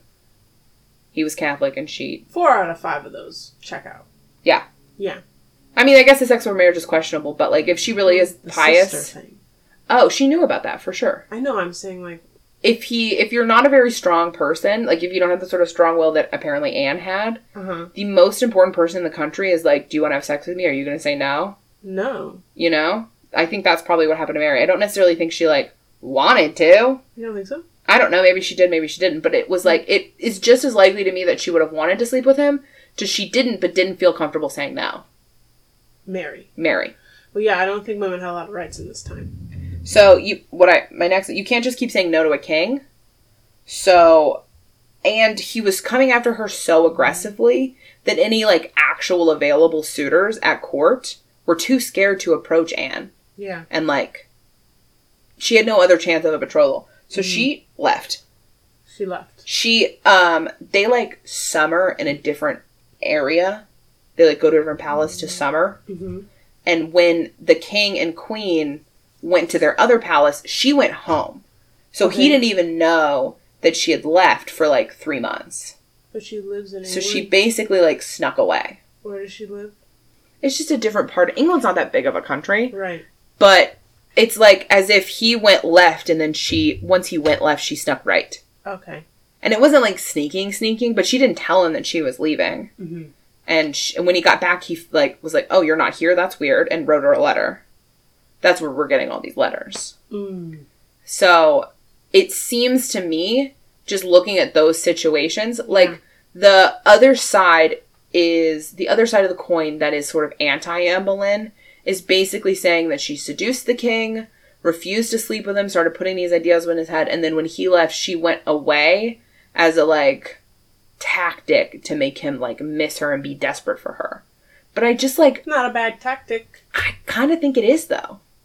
If you want him to do something and you like leave, especially with someone like Henry that's had so many affairs and is just like a little fickle, out of sight, out of mind, you know? I don't think so. I, think- do. I think, especially for someone in his power, I think she ran. maybe. I think she didn't want to sleep with him, was saying no as much as she could. He was getting angrier and angrier with her saying no. And so she left in the hopes that her not being there would cool things down. I think she's a lot smarter and sneakier than that, Mav. You said Why? she's you said she's very not in a bad way, but like she has an end goal. I don't think she wants to marry him. I think she wants why she was gonna marry the Butler guy or the Prince Henry guy, not the Prince Henry guy, the fucking what's his name, He- Percy Hen- Henry guy, because it would help her politically achieve the things that she. I wanted think to she achieve. I think she would have had a lot happier life and would have got a lot further politically if she would have found an actual match like a Henry Percy. And so I think that's still what she wanted. Sure, but this is maybe her best option now. It's just it really seems to me Uh-huh. that she was kind of harassed by this king that she can't say no to, but she doesn't want to say yes to, so she has no other options. He's not a good guy. No, I don't think he is. And I don't think and I think she knows that. But I think her, like, he's used to, yes, like you said, if any king talks to a woman, that woman would be like falling over themselves to Yeah. like do whatever the king is saying, right? Yeah. And she's different in that, like, she's not doing that and she's actively Well- like pushing away from him.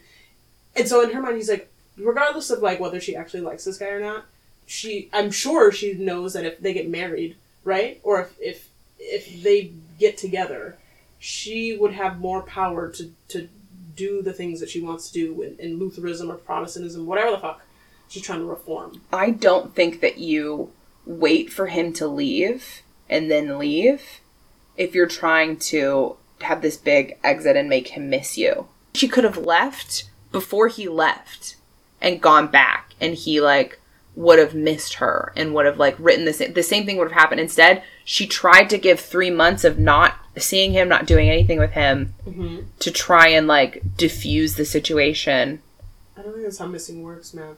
I think she thought if I get out of here, he'll find someone else that actually wants to sleep with him, and that'll be problem solved for both of us. How does that solve any of her problems?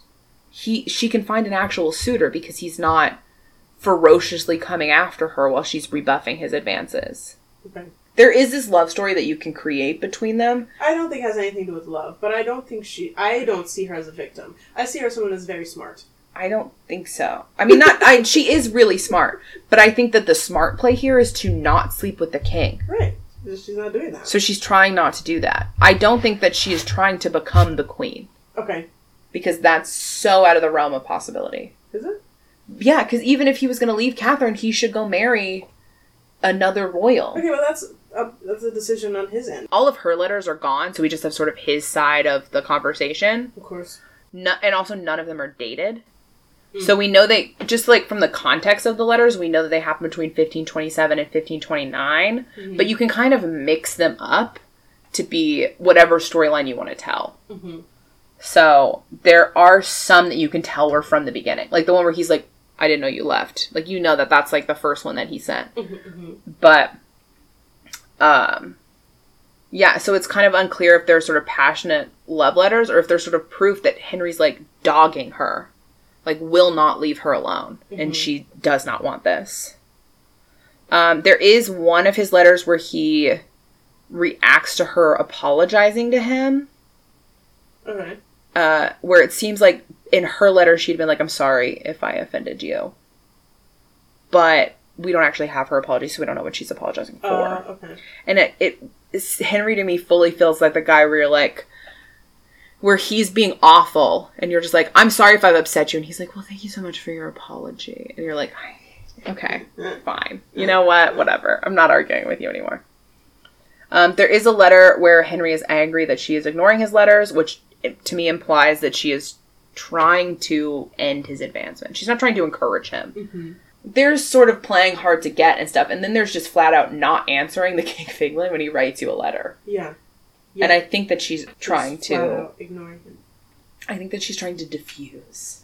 Mhm. I think that the situation got a little too real, a little too fast, and that she is diffusing the situation. And again, I, there's very little about him that I think that she would have liked, Sure. aside from him being the King of England. I. This, Which I mean is a big deal. I'm not saying that's not enough to go off Yeah. of, but like he at this point is staunchly Catholic and she's not. He did sleep with he slept with and discarded her sister.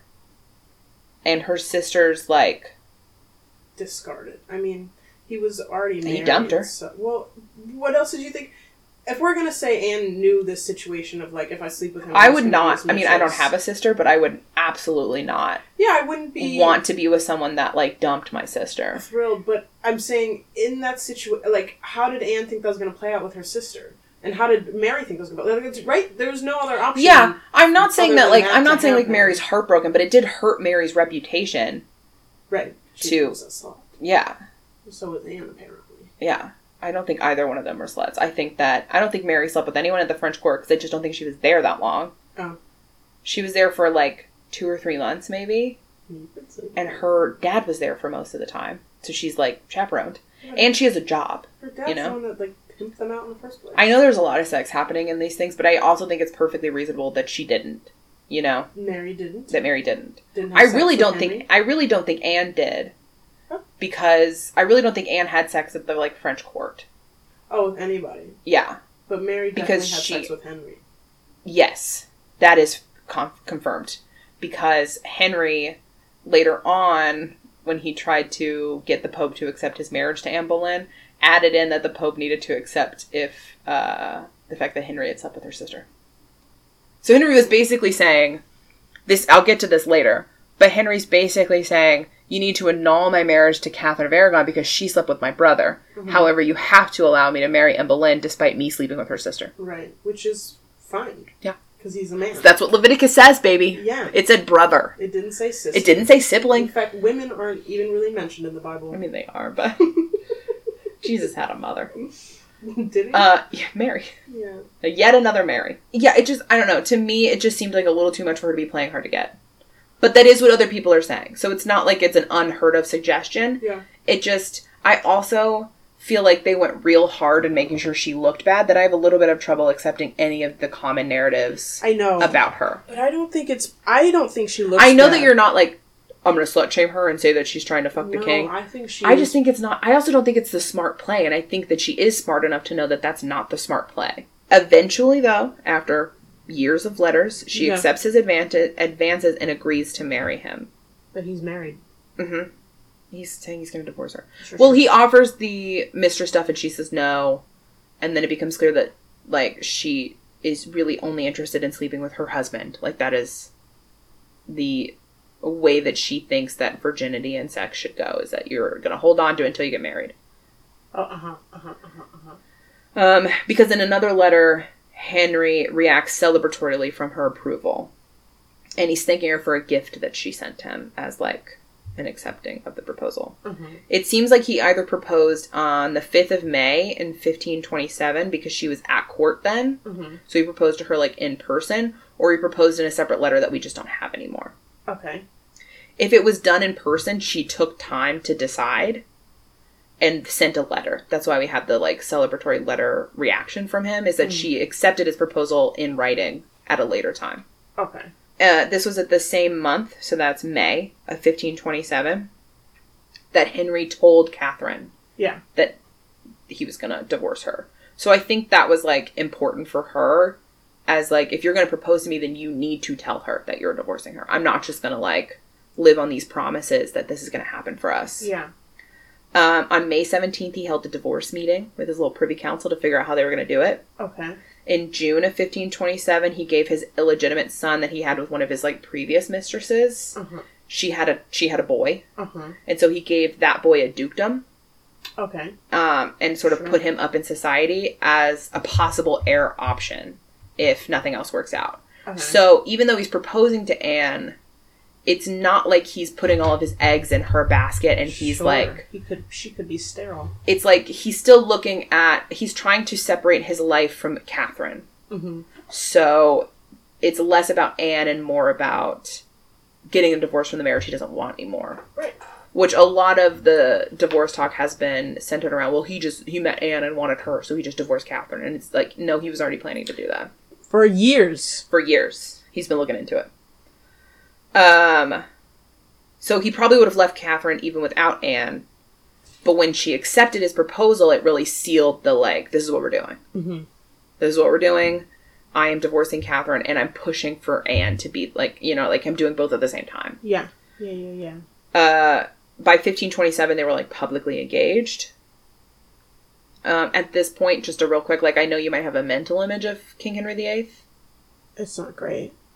Uh, at this time in his life, he's six feet tall and athletic. Okay, so he's like a little hottie with a body walking I around. was thinking about him looking like Napoleon. So Oh no, he's not short. He's tall. Hmm. He is tall.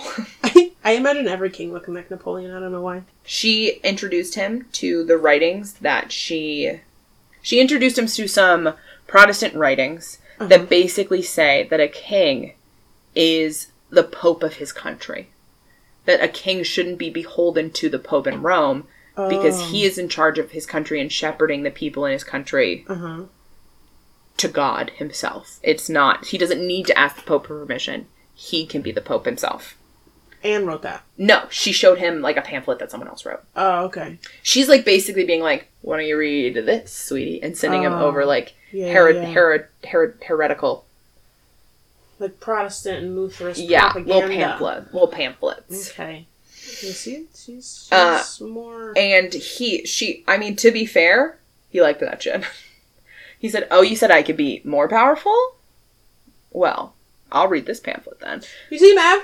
Yeah. She's more. Uh, She's not stupid. No. I think that she needed to maybe get to know him. Maybe that's a part of what the letters were, were to actually get to know him as a person and see that he could be someone that she could talk to. manipulate. Manipulate, I don't. Stupid. Manipulate is not the right word, but like it definitely influenced. And he would listen to her. Uh, after she accepted his proposal, he started to look into working politically with some Lutheran German princes. Look, Uh, at, look at that. There's not a king of Germany. There's a whole, that's a whole bunch of principalities, Uh-huh. and they're pretty. I mean, not I, I don't know if they're all Lutheran, but I think Luther. I don't know if Luther was German, but I think he was. He's definitely in Germany right now, being protected by those princes. Okay. Like if he was in France, he'd be dead. yeah. If he was in Italy, he'd be dead. But he's in German, Germany, where they're a lot more sympathetic to the Protestant cause, and a lot of them are converting and being Lutheran themselves. okay. Um, also, King Henry's just in general pissed at the Pope because he's not giving him the annulment that he wants. Like Right. Henry Yes. fully expected to be like, "I'd like this annulment," and then for the Pope to be like, "You're so right. Here you go." Yeah.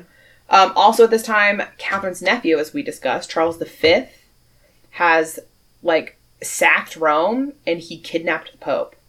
So for like a few months there, maybe even a year, he just like had the Pope in his custody. Oh. And so the Pope was absolutely not deciding that the man who is has kidnapped him, he's not going to piss him off and like annul No. his aunt's marriage. Right. because Charles V didn't want King Henry VIII to divorce his aunt. Yes. Yes. Okay. Makes sense. However, the easier solution than starting an entire reformation for your country Mm-hmm. would be to just get the Pope to accept the annulment. Sure. You know, Sure. live within the system is what he's thinking at this point. So he's definitely like, this is a very interesting pamphlet. I'm going to continue to try to take the easy way out and just get this Pope to give me the thumbs up. I think Yeah. it'll happen. So, um, Anne and other Protestants are pushing these new beliefs, and Henry is becoming sort of increasingly disavowed with the Pope in the Catholic Church, just Mhm. as he continues to not get what he wants Yeah. while this is happening, they're sort of living in court, publicly engaged, and so she's got her own chambers, and she even got a death threat like left in her chambers. Hmm. Cardinal Wolsey, who was Henry's closest advisor at the Mhm. time, and he was obviously Catholic because he's a cardinal, Yeah. he is in a world of trouble right now because he's desperately trying to get this annulment to go through while he's like a rock between a rock and a hard place right? Like he serves henry because he's english and he's an advisor to henry and they've he's been advising henry for like his whole life basically. Yeah. and so like i want to give the king what he wants. However i'm also a part of the catholic church and so my other boss is the pope and the pope doesn't agree with this Yeah. and like the church in general doesn't agree with this annulment doesn't think that it's tr- it should happen Yeah. so i don't i don't know what to do i'm like trying to convince everyone to do what i want knowing that they don't want to do it Yeah. Okay. and he is slowly seeing the threat of like well if i can't get this done the entire country might leave catholicism like that's hmm. becoming how big of a deal this is Wow. so he over time, like this is happening over years. Like it takes I think like 7 years for them to finally get married. Uh, from like the engagement to when they actually get married. Henry and Anne.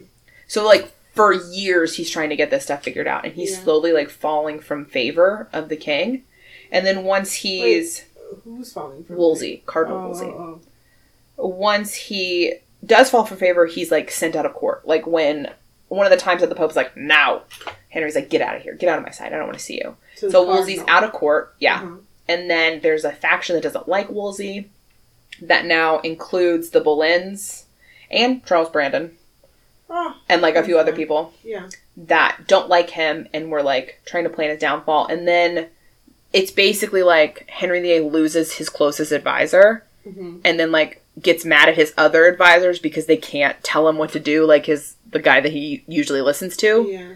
and so he's like what am i supposed to do without him and so he's like is a going to invite wolsey back when he uh is told or like finds out that wolsey's been like stealing Oh. from basically uh henry will send him to go and like squash some heretical sect yeah. and then all the money from that sect is supposed to go to the crown. But Wolsey's like one for you, two for me, Uh, uh, one for, mhm. and like using the money to, Do whatever. um. I mean, build Oxford as a university, and then also like support Okay. himself and his uh, wife and children, which he's not supposed to have. He doesn't have a Oh. wife, but he's got a lady that has his babies. okay. Um. So it's kind of like, is he in favor? Is he not in favor? And then finally, Wolsey, I guess, gets desperate and sort of switches sides away from Henry VIII and conspires with the Pope, Charles V, and Catherine to basically put out a statement saying, like, Henry, go back to your wife. Oh, uh huh. And Henry finds out that Wolsey was a part of that. And so he gets mad at him and he's going to, like, arrest him. Can he do that? Yeah, he's For the king. what? For I don't know, treason? Okay. I don't I don't remember what they actually said because um he basically is like come here, come to London. And so Wolsey gets arrested and he's coming to London but he dies on the way there. Oh, he's old man. Yeah, it, on November 30th, 1530, just so we get years back in here. In 1530 Wolsey dies. Uh huh. Uh, the book I was listening to basically said that the house, one of the houses that Wolsey was staying at on his journey, had like a really bad plumbing system. Oh, ew, gross. And so there was like poop coming down on him. and he got dysentery and died. Yeah. Okay. Disgusting. Okay, going back a second, on December 9th, 1529, Anne and Henry appeared together at a Christmas party, Uh huh. um, but she refused to do any other festivities with him. Mhm. And but she did spend Christmas alone with him. So she didn't want to do public appearances while he was like still married Yeah. because she didn't want to be his like mistress and like public whore. so Of course not. Uh, behind the doors. Henry's for- BFF Charles Brandon Uh-huh. he left court or was sent from court after he repeated a rumor that Anne had had a relationship with a poet named Thomas Wyatt. The two of them never really got along. Brandon and Anne, they were never buds. Brandon was probably gay and jealous. Maybe he was definitely It's what I think. he's definitely frat boy slutty, which you know sometimes that's hiding. Yeah. Anyway, uh, Gay and jealous. Thomas Cranmer was a chaplain who worked with Anne and her family, and uh, he had the idea to start asking religious scholars what they thought about uh, King Henry's like divorce. Mhm. Instead of asking the Pope, just ask a bunch of people who are educated in Scripture to come up with a decision. And Henry liked it. He sent him to go do it. And eventually, Cranmer becomes the Archbishop of Canterbury, but not quite yet. On February 7th, um, Henry insisted that he be recognized as the sole. I think we're in 1530 now, but I didn't write a year, annoyingly. So, uh, on some year in February, on February 7th, he insists that he be recognized as the sole protector and supreme head of the Church of England. Henry? Yes. Okay. However, the he's like doing it in front of Parliament or whatever, and they or maybe he's doing it in front of the bishops and priests of England. Either way, they add the term in, like the people that are going to accept accept his decree or not, add in the term so far as the law of Christ allows, which basically is like, well, the laws of Christ don't allow it, so it doesn't matter. The laws of Christ. It's basically like adding in a loophole to saying like, sure, you're the supreme, you're the supreme head of the Church of England, and as long as the laws of Christ allow that, and you're like, well, the laws of Christ don't allow that, and you're like, oh, weird, then I guess you're not. Um, Like, so it was kind of like a loophole vote. Okay. They were like making him happy by voting yes, but adding in that little caveat so they wouldn't actually have to do anything about it. Yeah. They spent the next two years trying to stop Catherine from, it must be 1530 then, Catherine from pushing for a divorce trial in Rome Why? because she'd win that. And that's bad. for Henry and Anne, yeah, for Catherine to win and not get a divorce. I thought Catherine now. No, wanted a she's divorce. no. Catherine is trying to get a trial in Rome to decide whether or not they can get a divorce, Um, which she will win and Henry will lose. Okay. So they also keep trying to get papal approval before going forward with their wedding plans, just because again that's going to be easier. Yeah. And um, they're At this point, why does Catherine want to be with that fuckhead? Like, I don't get yeah, it. I don't know. I think Catherine is super religious and sees her what marriage vows is like Gross. important to her. Doesn't make any sense. Can't relate, but you know. You think God wants you to be miserable for your entire life, Catherine? Get a grip. So their only ally f- is France because Charles V is like, "Fuck you, you can't divorce my aunt." Uh-huh. Uh, but even France is a very Catholic country, and they're like, "We support you, but we won't be able to recognize the marriage until the Pope does." Mhm. Mhm, mhm, mhm. Um, there's still big reformist energy throughout Europe and England, which seems to have given Henry the confidence to go full Reformation and like go for it. So in September 1532, Henry made Anne the Marquess of Pembroke, which is he basically gave her a title that should have belonged to a male, but he gave it to her anyway, and gave her a bunch of lands that had their own income. So she was like hella rich on her own now, Yeah. and made her royalty. She was no longer a commoner; she was now a marquess. In October 1532, they went to see the King of France. Um, King Francis's wife Claude, who she served, had died, and he was now married to Charles V's Who sister. Anne served? Yes, Uh-huh. Claude from the beginning of the story. She's dead now, Okay. but he married Charles V's sister, Who did? Francis, King Francis of France. Oh, uh huh. Okay. So it's like a little delicate this meeting. Like France is still on Team Henry and Anne, uh, and they're still not Team Charles V, but like his sister is there, which is going to be Catherine of Aragon's niece. So it's like a little bit delicate of a meeting, but it does go well. Yeah. Um, King Francis gives his support to their future wedding, which is ju- just nice to have another power support them, so they're not like isolated. Yeah. Uh, it's also rumored that during this trip, which would have been in October of 1532, that Henry and Mhm. Anne had sex and conceived Elizabeth, their daughter. Ah. However, um, Elizabeth wasn't born until the next September, so that would have been a really long time to be pregnant. So that's probably not true. Yeah. Uh, also, based on the wording of when Henry made her a marquess, her title would have passed to her children whether they were legitimate or not. So it seems like they were already sleeping together in September, maybe. It was kind of like they had already decided, like, if we can never actually make these kids legitimate to the rest of Europe, they're at least going to get to keep these titles, Oh, uh-huh. you know? Yeah, yeah. Um, in a secret ceremony on January 25th, 1533, Henry and Anne are secretly wed. It could have also been November 14th. Okay. So it's either January of 1533 or November of 1532. Mm-hmm. Unclear. If it was November of 1532, then that's probably when they conceived Elizabeth. They probably conceived her around November, December. So it was either right before they actually got married or right after. Okay. Uh, Thomas Wyatt, who was, you know, rumored to have slept with her, uh, wrote a poem and he said, And thus we see they lived, they loved. For the next few years, at least. Um, Anne was only queen for like a thousand days. She was crowned. She was crowned queen on June first, fifteen thirty-three. Uh, Catherine has since been like moved out to a different household. But they're still married, technically? Uh, to the Pope. Okay. that marriage hold on word didn't get out until that summer but when it did the pope called that marriage invalid and basically was like you're not married to her you're married to him but henry being you're not married to anne you're married to catherine Mm-hmm. and he's like no i'm not and he basically said to henry that if you don't stop this and go back to your wife by september Mhm.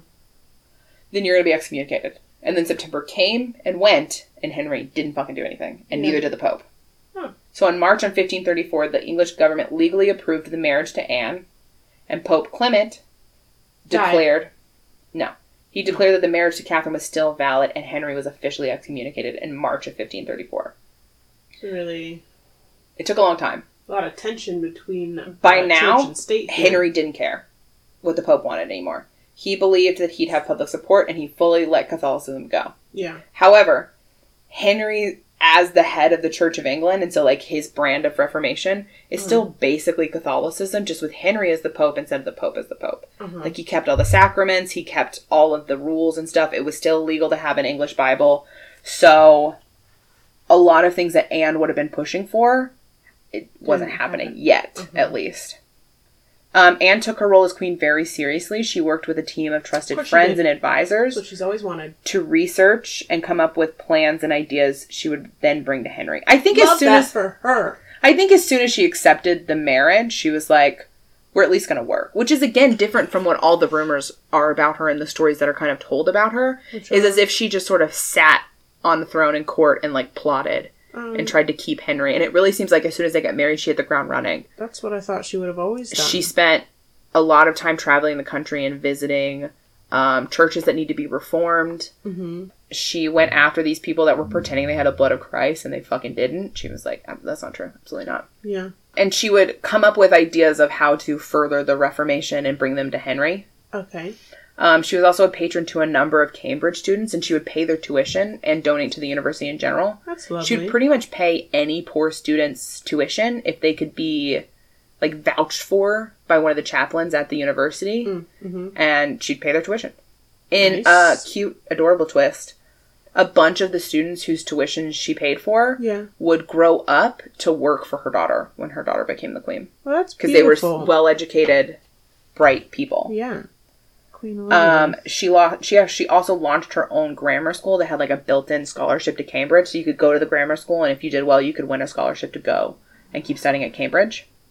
She wanted people to be able to read the Bible and te- to read and teach the Bible freely. So she did spend a lot of time, money, and attention in that area. She would send people to Europe to learn how to to learn Greek because the Bible was originally written in Greek yeah. and so they could not they wouldn't translate it just from the latin they could translate it from the greek Yeah. and get a more honest translation of the bible Sure. Okay. she also spent a lot of money protecting protestants who were in legal trouble she would either like pay their bail or pay their fines or whatever or she would intervene if they were going to be like physically punished and sort of help them survive the situation Mm-hmm. um, thomas cromwell is coming into the story now coming in hot Who's that guy? he used to work for Wolsey as an Oh. assistant, but uh-huh. he was actually a Protestant or he was becoming a Protestant. Uh-huh. And he turned on Wolsey at his fall of grace or like just before Wolsey's fall from grace, Before he died. before he died. Um, he was one of Anne's advisors and he was like on her team in 1530, and they worked really closely together. He helped organize her coronation, and he helped organize Elizabeth's christening, Lovely. and he was eventually named her High Steward. So it's kind of like if you had an issue, you could come to Cromwell and he would take it to Anne. They would like Yeah. work together to come up with this stuff. Um, she also had her ladies in waiting make clothing for the poor. That's nice. So That's all no, very nice. she did a summer progress trip, is what the book I was reading called it, which seems like it was just a charity tour where she checks in on all of her various charities and makes sure people are doing okay. She was really philanthropic. hmm Um, she uh, loved to work hard and play hard though, and she was a really good musician. She's fun at a party. Of course. Loved court life. Was super of course. great. During the tail end of her first She's pregnancy, a social butterfly. yeah, I thought she already gave birth to Elizabeth. we're going back a second. I'm so Oh. sorry. She had a lot of terrible symptoms and she was bedridden. While she was bedridden, Sucks. Henry started to have an. He, it was the first time he had an affair since they got together. Mhm. Um, it was also seen as bad for the baby, like dangerous for the baby to have sex while you were like visibly pregnant. Oh yeah. Uh, when Anne gave birth to a girl, it was Mhm. kind of devastating in a way because they had built this whole situation off of Henry had to annul that first marriage. It was illegal, and it was obvious it was illegal because he had no sons. That's why he had no sons with Catherine was because Yeah, it was it was- wrong and a sin, and so Yeah, him yeah, and. Anne are of course going to have sons, and then they didn't immediately. Mm, But Anne was still pretty young. Yeah.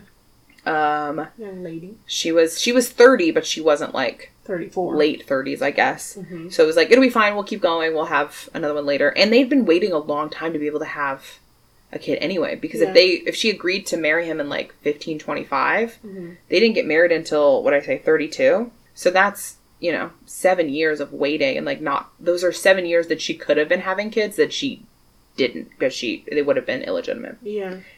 Um, however, they both pretended everything was fine. And in October, Anne's ladies in waiting were like, no, no, no, he loves her just as much as he ever did. It's, everything's going great.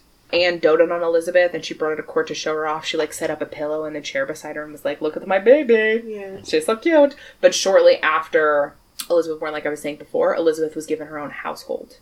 And actually, her stepsister, half sister, Mary, Princess Mary, From Henry's. Catherine and Henry's daughter Mary Yeah. was uh, a lady in waiting to Elizabeth to sort of like show her her place. Like you're not a Oh. princess anymore; you're serving a princess. What? But whatever. That seems weird. Um, she but Anne, also, wouldn't she be older? She's like much older. yeah, that's why she was taking care of the baby. But like her assistant. Isn't that kind of like. you keep calling it an assistant, and it's like so you're missing the intricacies of that. But what you said they do is like help them. Yeah, but it's also life. like um, a society position Is it higher or lower than the position they're serving? lower. Well, see, ladies in waiting are much lower. So they're basically about. saying It's, like, that's what they're saying to Mary is that you are not a princess anymore. Yeah, you're an assistant. We've disinherited you. Like you're not. Yeah. So you're right? gonna- That's bad. That's a bad thing. I know it wasn't a nice thing to do to Mary. Not very good. It wasn't a nice thing to do to Mary, but I think he did it, not her. Oh, you think Henry did it? I think Henry VIII was like, she's not going to be my heir. My marriage to her mother was illegal, therefore she's a bastard. Oh. Therefore she needs to know her place. She's still my child, and I'm Mhm. still super important. So like, she's not an unimportant person, but she's not as important as my beloved daughter Elizabeth. Is kind of what he was doing. She visited her daughter and visited her daughter as often as she could, and she oversaw a plan to educate her. She also insisted at some point that the household that she was given was actually moved closer to the castle that they were living in, so she could visit more easily. Mhm. Anne was pregnant again six months later in April of 1534, um, but she miscarried in late July. So between Ooh. April and July, she miscarried. Yeah. While she was recovering, Henry got another miscarriage, but this one was like a staunch Catholic and very supportive of Catherine of Aragon. So that was not good. Yeah, Oh, that was uh-huh. like not good to have those things being like whispered into Henry's ear because he was, of course, a very changeable person. Yes. And um, at the same time, France wanted Mary, Henry's daughter, to mm, uh, be betrothed and wed the heir to France, Okay. the heir to the throne. Like that's what they Uh-huh. wanted. Yeah. And Henry was like, "Why don't you take my legitimate child, Elizabeth?" And they were like, "Here's the thing." We're not allowed to say she's legitimate, so we got to take Mary. Oh. Uh-huh, uh-huh, uh-huh. And that was not good for anybody. Yeah. Um, Anne worked with her cousin Margaret. Sheldon. Yeah, but they won't let her do it. Oh.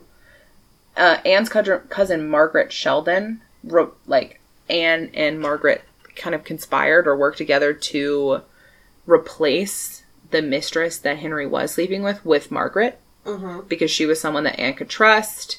She was kind of like, well, I know he's going to have a mistress, so at least this way it's someone Don't who you see this? I could mean, trust.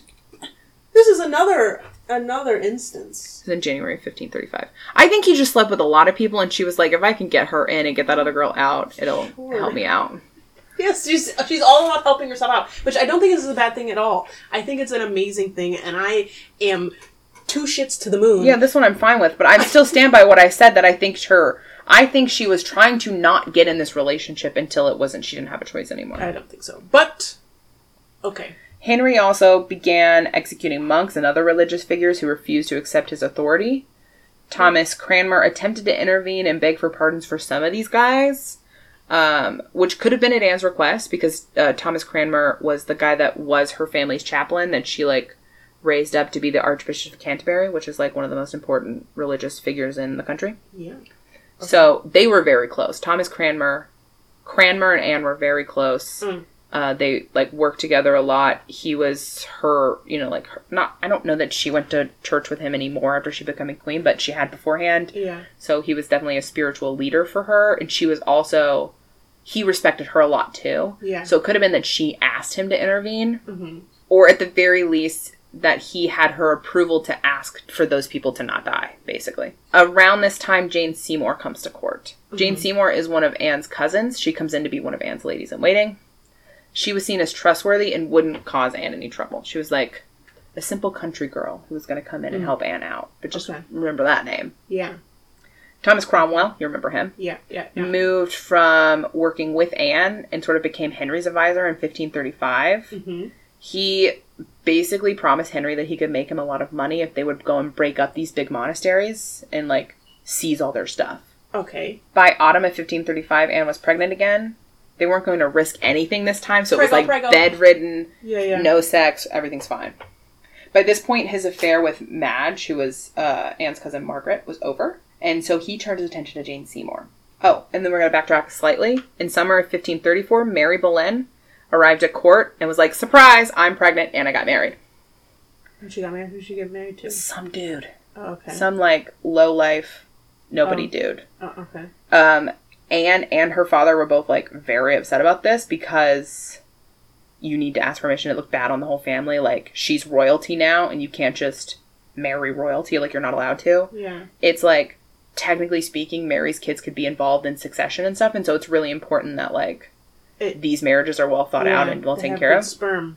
Sure. So she banished, like, Anne was so angry about it, she banished Mary from court and, like, took all of her money. Oh. But then she realized she had been a little too harsh on her sister, and so she brought her back to court and she helped her in her final month of pregnancy, like, took care of her. Uh-huh. And then um, she also helped Mary out financially and took her son in as a ward. So it was like, nice. she realized that she kind of overreacted and fixed it. Yeah.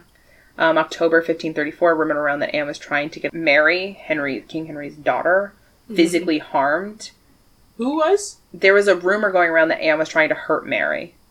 But Cromwell put those rumors to rest, and he said that it was just courtiers trying to get on Henry's good side by, like, killing his daughter. Oh. I don't really know. That's But that was a rumor that went around that was against him. Okay. Um, Catherine died in 1536, uh, probably of, a broken heart. literally, I think it was uh, cancer of the heart. Heart cancer. It, that's crazy. Yeah.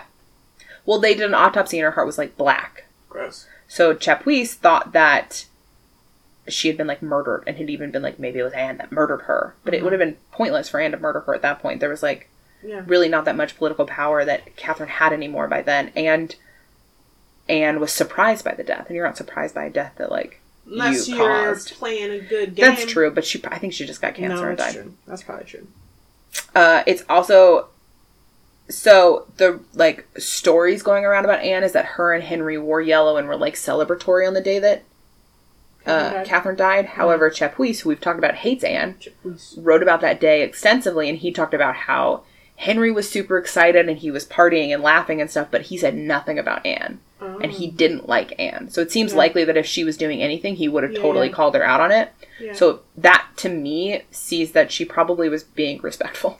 yeah, Uh, makes sense. Also, it seems like her father and her brother might have been a little disrespectful, but still no mention of Anne. Like, she would have been mentioned if she was doing it. Yes. Okay. Six years later, by a different person, basically took Chapuis's, like, letter. That's where we're getting this information, is he would write a letter back to Spain. Mm-hmm. So someone else got that letter and just, like, added stuff in about Anne, but the original letter didn't mention her. So it seems like that probably wasn't true. Sure. And if she did anything that was celebratory that day, it was probably just to placate Henry, who was like, let's celebrate, everybody. Yes, she was not happy. Catherine Yes. died. On January 24th, 1536, Henry got into a bad jousting accident that nearly Oh. killed him. Jousting. His leg was injured. I don't know if it was this leg, I'm just pointing at this one. Yeah. His leg was injured so badly that it would pretty much never heal. He'd be in chronic pain about it. Ugh. Sucks. Uh, he was also allegedly unconscious for nearly two hours, Huh. which uh, probably would have caused some brain damage to Yeah. just like be unconscious for that long. And it was after this time that his behavior, which was already aggressive and angry and unpredictable, became Yeah. like full unhinged. People have pointed to this situation as being like, this is, he's a different person now, night and day. the end of Yeah. King Henry VIII. any sense of restraint or goodness was just gone.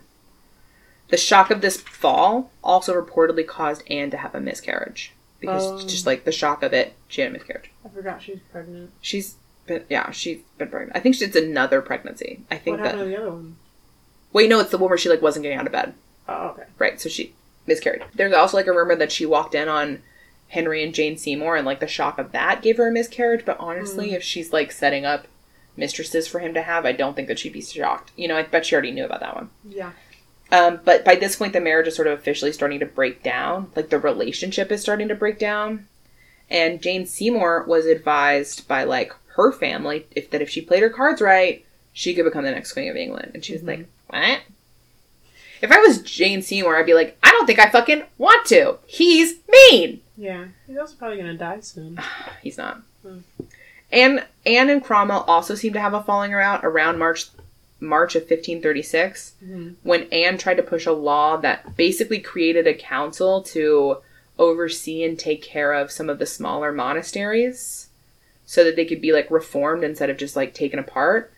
And um, I mean that's a, a bit of an oversimplification, but basically they had a disagreement about what a law should be, and Cromwell manipulated it so that he could get more money and more power and basically cut all the good stuff that Anne wanted to put in the law out. Hmm. Okay. She realized that he was no longer really working for her. She realized that Cromwell and Henry were like not listening to her anymore. Yeah. So she had a chaplain, like one of her chaplains, like not Cranmer, but like a different one because he's busy, Yeah.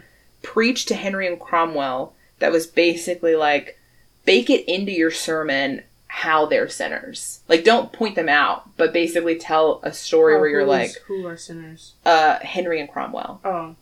Basically, Uh-huh. like, make sure that they know that they're sinning and that they're doing awful things. Okay.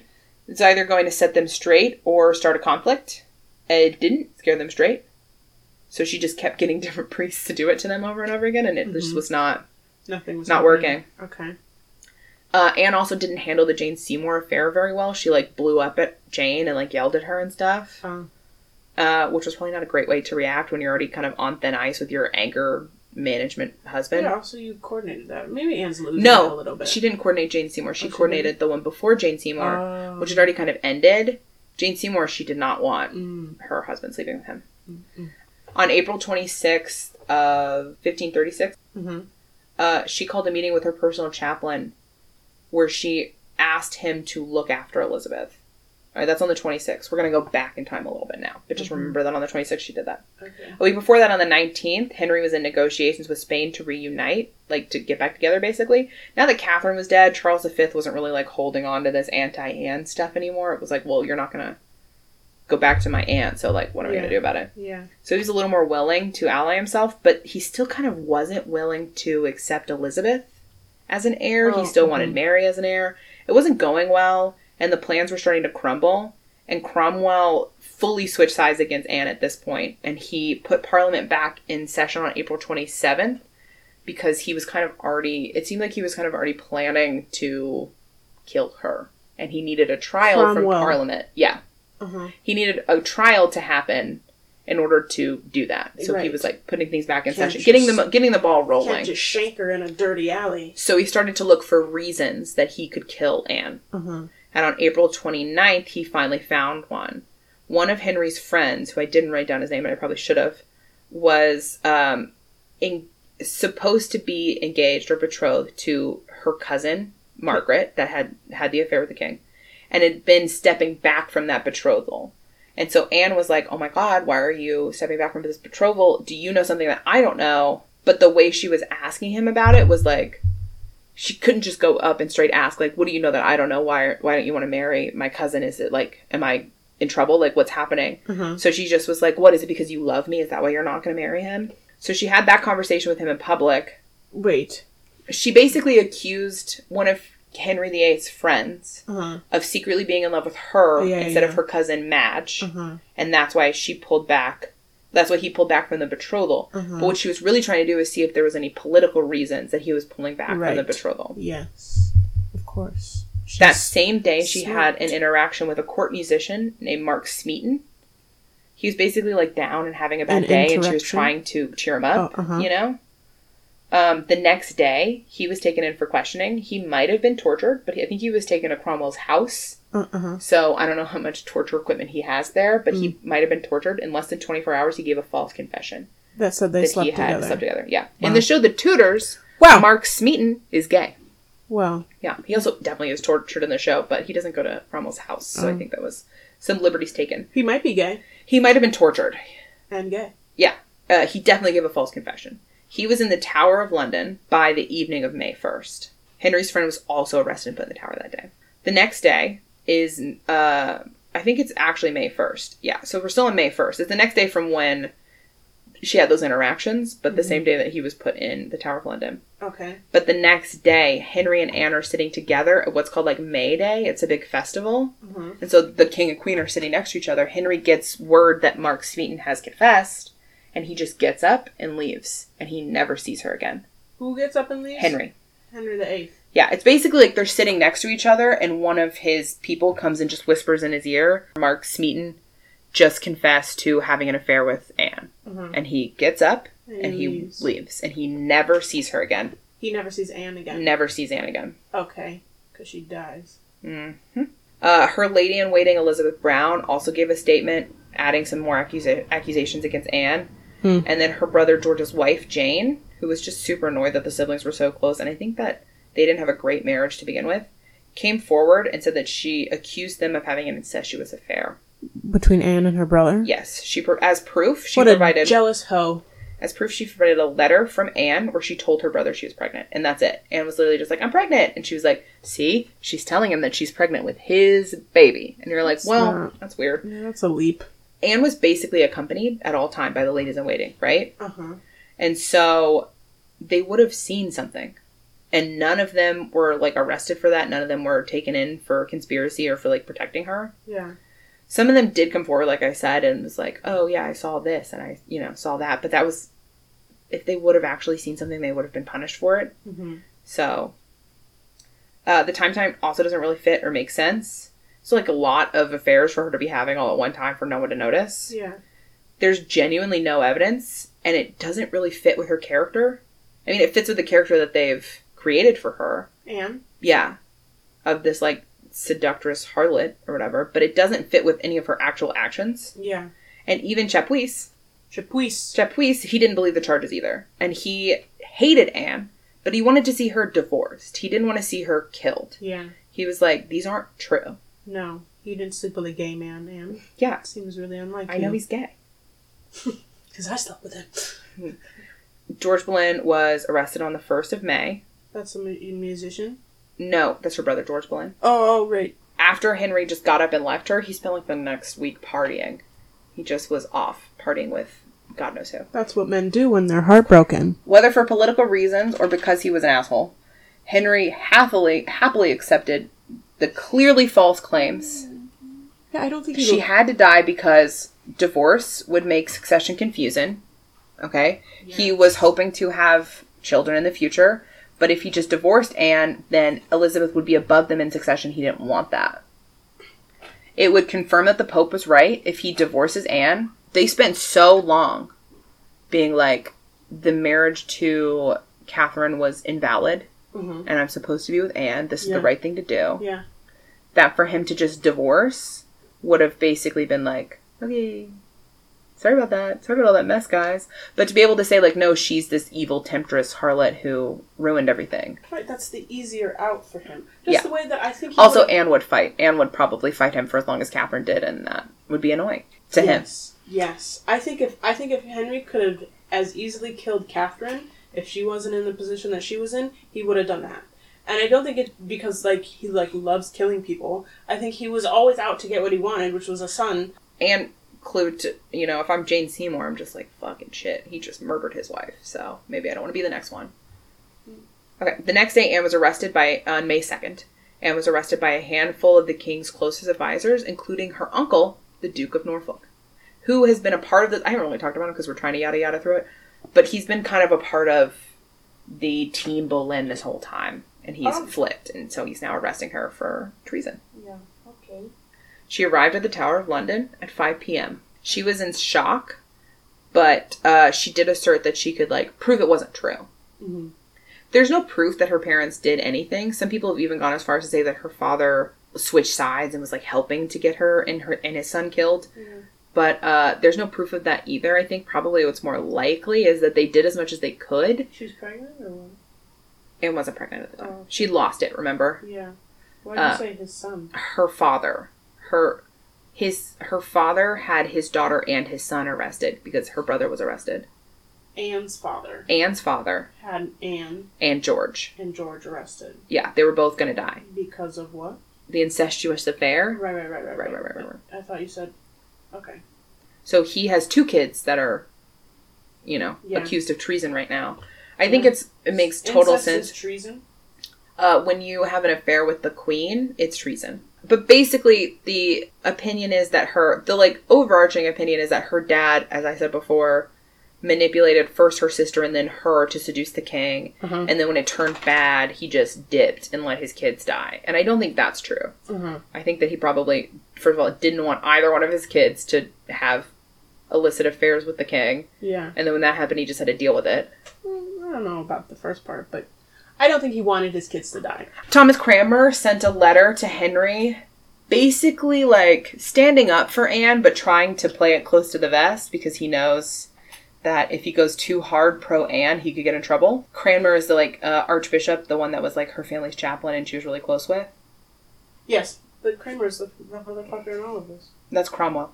Oh, I'm so sorry. Similar. I know. I'm sorry. I know. I'm sorry. That's why I like try to be Who's specific. Kramer? Cranmer, Cranmer. like cranberry, and then instead of berry, it's M E R. Stupid fucking name. So sorry. He was the Ar- Archbishop of Canterbury. Oh, okay, yeah, yeah, yeah, that guy. he sent a letter basically being like, Anne is so great. I have a really hard time believing that any of these charges about her are true, but of course, if they weren't true, you would never believe them either. So, you know, like he really tried to like play it pro Anne, but like try not to offend Henry. Yeah, And he was just, he was a sad bean. He was not happy about this. sad bean. The men, except for George, were tried and found guilty of treason on May 12th. Okay. So, like all the other guys that they rounded up, they were all found guilty of treason. And On the. 15th, yeah. On the 15th, Anne and George were tried separately, Uh-huh. but by the same jury of 27 peers. Okay. Uh, one of the 27 was Henry Percy, if you remember him. Oh yeah. Um, another was their uncle, Wow. the Duke of Norfolk. All those seem like mm, Yeah. conflicts of interest. Well, the jury unanimously found them both guilty. It Wow. was, like, you know, it was a fake court. Like, you know, like, it was always going to be Yeah. what Henry wanted it to be. Yeah. Um, after the verdict was announced, Henry Percy collapsed and he had to be carried out. Like, I think he was just devastated at having to sentence this person that he loved Yeah. a long time ago, but like, he still loved her and respected her. Yeah. Sentence her to death. He died a year later. Mm, of a broken heart. I don't know. He was pretty sad about it. Yeah. Uh, her uncle announced her sentence. She was going to be burned or beheaded, whatever Henry decided to choose. I think burning is probably. That hurts. That's worse. I know, but uh, see, that's why I think maybe Henry wasn't as like He vindictive about killing her. he chose none of the above and had her execution by sword. I thought she was beheaded. She was beheaded, but it was with a sword, not an axe. Oh. So the other one indicates that it's with an axe, like everyone else gets. Yeah. Uh, beheading with a sword is a little more regal because she's royalty. Well, It would make her death seem a little more dignified. sure. The men died two days later on the 17th. They were all beheaded. Mm-hmm. The same day, Archbishop Cranmer, Cranmer, you remember him, declared the marriage null and void because of the king's previous relationship with Anne's sister Mary. That would make sure that any of his future children wouldn't be threatened by Elizabeth in the line of succession. Okay. On the morning of Friday, May 19th, 1536, she was brought to the scaffold. She was reportedly like stupefied and just sort of walking really numbly. Mm-hmm. Uh, Cromwell, not Cranmer, Cromwell. Cromwell and Charles Brandon were both present for her execution. Uh-huh. Um, she gave a really quick speech up on the little scaffold before she was. And she mentioned the kindness and the goodness of the king, and this was probably to protect Elizabeth. Okay. You know, no one's going to be able to protect her daughter when she's gone, so she's trying to Yeah, yeah, yeah. keep everything as nice as possible. Um, she also said, like, please don't anyone, like, start a fight on my honor kind of thing. It's Yeah. not exactly what she said, but basically, she already knew that a bunch of people had died because of her. She didn't want more people to die because of this. Yeah. She knelt down and was blindfolded and prayed for her soul, and then with one, she was decapitated. One swipe of the sword. She was buried with her brother George. That's nice. Uh, she was mourned by a lot of people. Her charity had touched a lot of people, and anyone in England who championed the Protestant religion was sad Mhm. to see her go. Henry became engaged to Jane Seymour the next day, and they were married 10 days after that. Well, there you go. She gave birth on October twelfth, 1537, to Prince Edward, finally a boy, Hmm. but she died 12 days later. Like, it was a really hard birth, and she Oh. died. Yeah. Uh, R.I.P. yeah. Henry then went on to marry the sister of a German duke, Anne of Cleves, in 1540, but they got divorced in July of that year. Then he married Catherine Howard just later that month, in uh, and she had an affair. She actually had an affair and was Oh. executed um, on February 13th, 1542. Well. Finally, he married Catherine Parr in July of 1543. Uh, after the 1536 jousting accident that I told you about, Uh-huh. his leg Uh-huh. was like in constant pain, and so he really couldn't be mobile after that, and so he Mhm. gained a lot of weight. Yeah. So he was still six feet tall, like we talked about, but now he was. So he was just huge, a very hulking figure, if you will, for pretty much. Uh, I mean, he might have still been skinny for the rest of Jane Seymour's life because she only lived another year. But by the time he was marrying Anne of Cleves and Mhm. um, Catherine Howard and stuff, he was not guy. not a big not a sexy looker anymore. And he also got gout. Uh, he died at the age of fifty five on January twenty eighth, fifteen forty seven. Alright, seven. He's kind of an old man. He was buried at Windsor Castle next to Jane Seymour. After his death, his only legitimate son Edward became King Edward VI. Uh, he ruled from 1547 to 1540, 1553, so only like six years. He died at 15. Well, he did a lot, I guess. Now it's 15 years. No, He, He- ruled a whole kingdom. for six of them, but he had, because he was underage, uh, his uncle kind of ruled for him. Mm. There was a succession dispute. Uh, that gets a little complicated after. Jane's brother? or Yeah? Jane's Okay. brother. Henry didn't have another brother. So was like. Um, there was a succession dispute because Edward tried to disinherit Mary, his older sister, because she was Catholic Mm. and he was a Protestant. Mhm, mhm, And I think he tried to disinherit Elizabeth because I think still everyone was anti Anne Boleyn, but I'm not totally sure about the Elizabeth part. I know he wanted to not have it become Catholic. Yeah. Uh, and neither did Henry. He wanted to go somewhere else. Anyway, uh, it didn't matter what the dispute was because his older sister Mary, his oldest sister Mary, became queen. She was still Catholic and she thrust the country back into religious chaos, eventually becoming known as Bloody Mary. Because of all the Protestants she killed.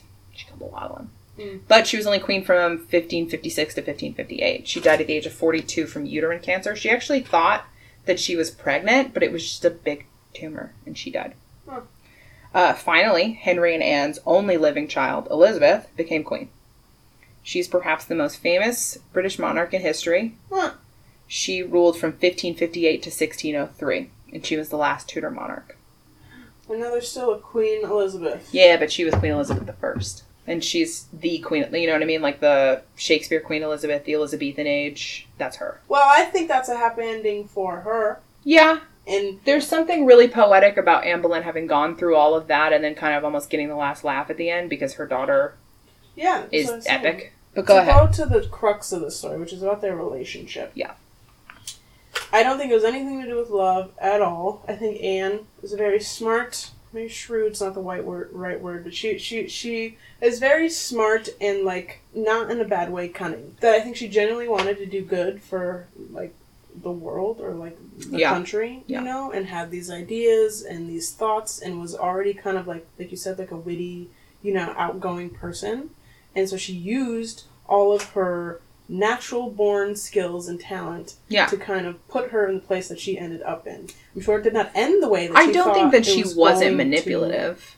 End. You know, I'm not trying to say she's not manipulative or that she's like a perfect like victim that was so put upon. I don't think she was a victim. Well, I guess maybe at the very end she was a victim. She was absolutely. I mean, yeah, at the very end, she's definitely a victim. Mm-hmm. I do think that there was a part of the original part of their relationship that she did not want and was just stuck with. And when it was clear he wasn't going to leave her alone, she just tried to make it the best situation she could for herself. I, maybe Anne never liked Henry. Probably not. You know, she, maybe- at the very least, at some point, trusted him. You know, because she gave, she told her ideas to him. She she gave him pamphlets that he could have easily had her arrested for. So at some point, Right, she but I- trusted him to hmm. have faith in her ideas. She did take things to him that she thought he would do.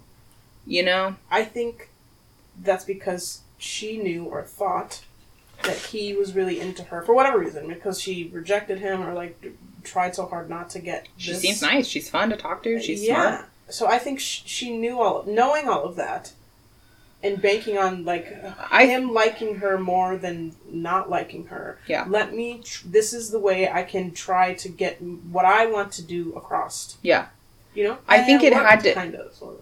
it i don't think that she walked into this relate like once he started sending the letters like once mm-hmm. this kind of relationship with like i'm gonna get him to make me his wife i think she still like for most of the letters probably until he proposed was like i'm not gonna be your mistress Right. I i'm don't not gonna do that No. and then i don't there's doesn't seem to be any indication that she was like you have to marry me you know so i'm Didn't she thinking that idea Say that at some point. no, I'm sure she said like I'm not gonna have sex with you because I'm gonna have sex with my like I'm not losing my virginity till I have a husband.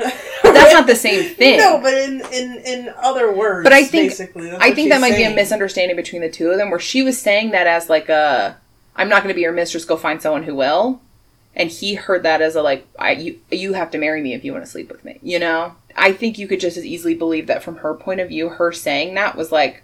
Since we both know you're not going to marry me, then you should mm-hmm. let this go. And he was like, I could marry you. I could do that. Like, you know, Yeah, I think is that's just as likely as the other one. I th- sure. I think maybe yes. If if if she would have played that card and then he was like, okay, well, goodbye. I'm not. Yeah, I'm not gonna fucking marry you. Then she'd be like, Yeah. okay.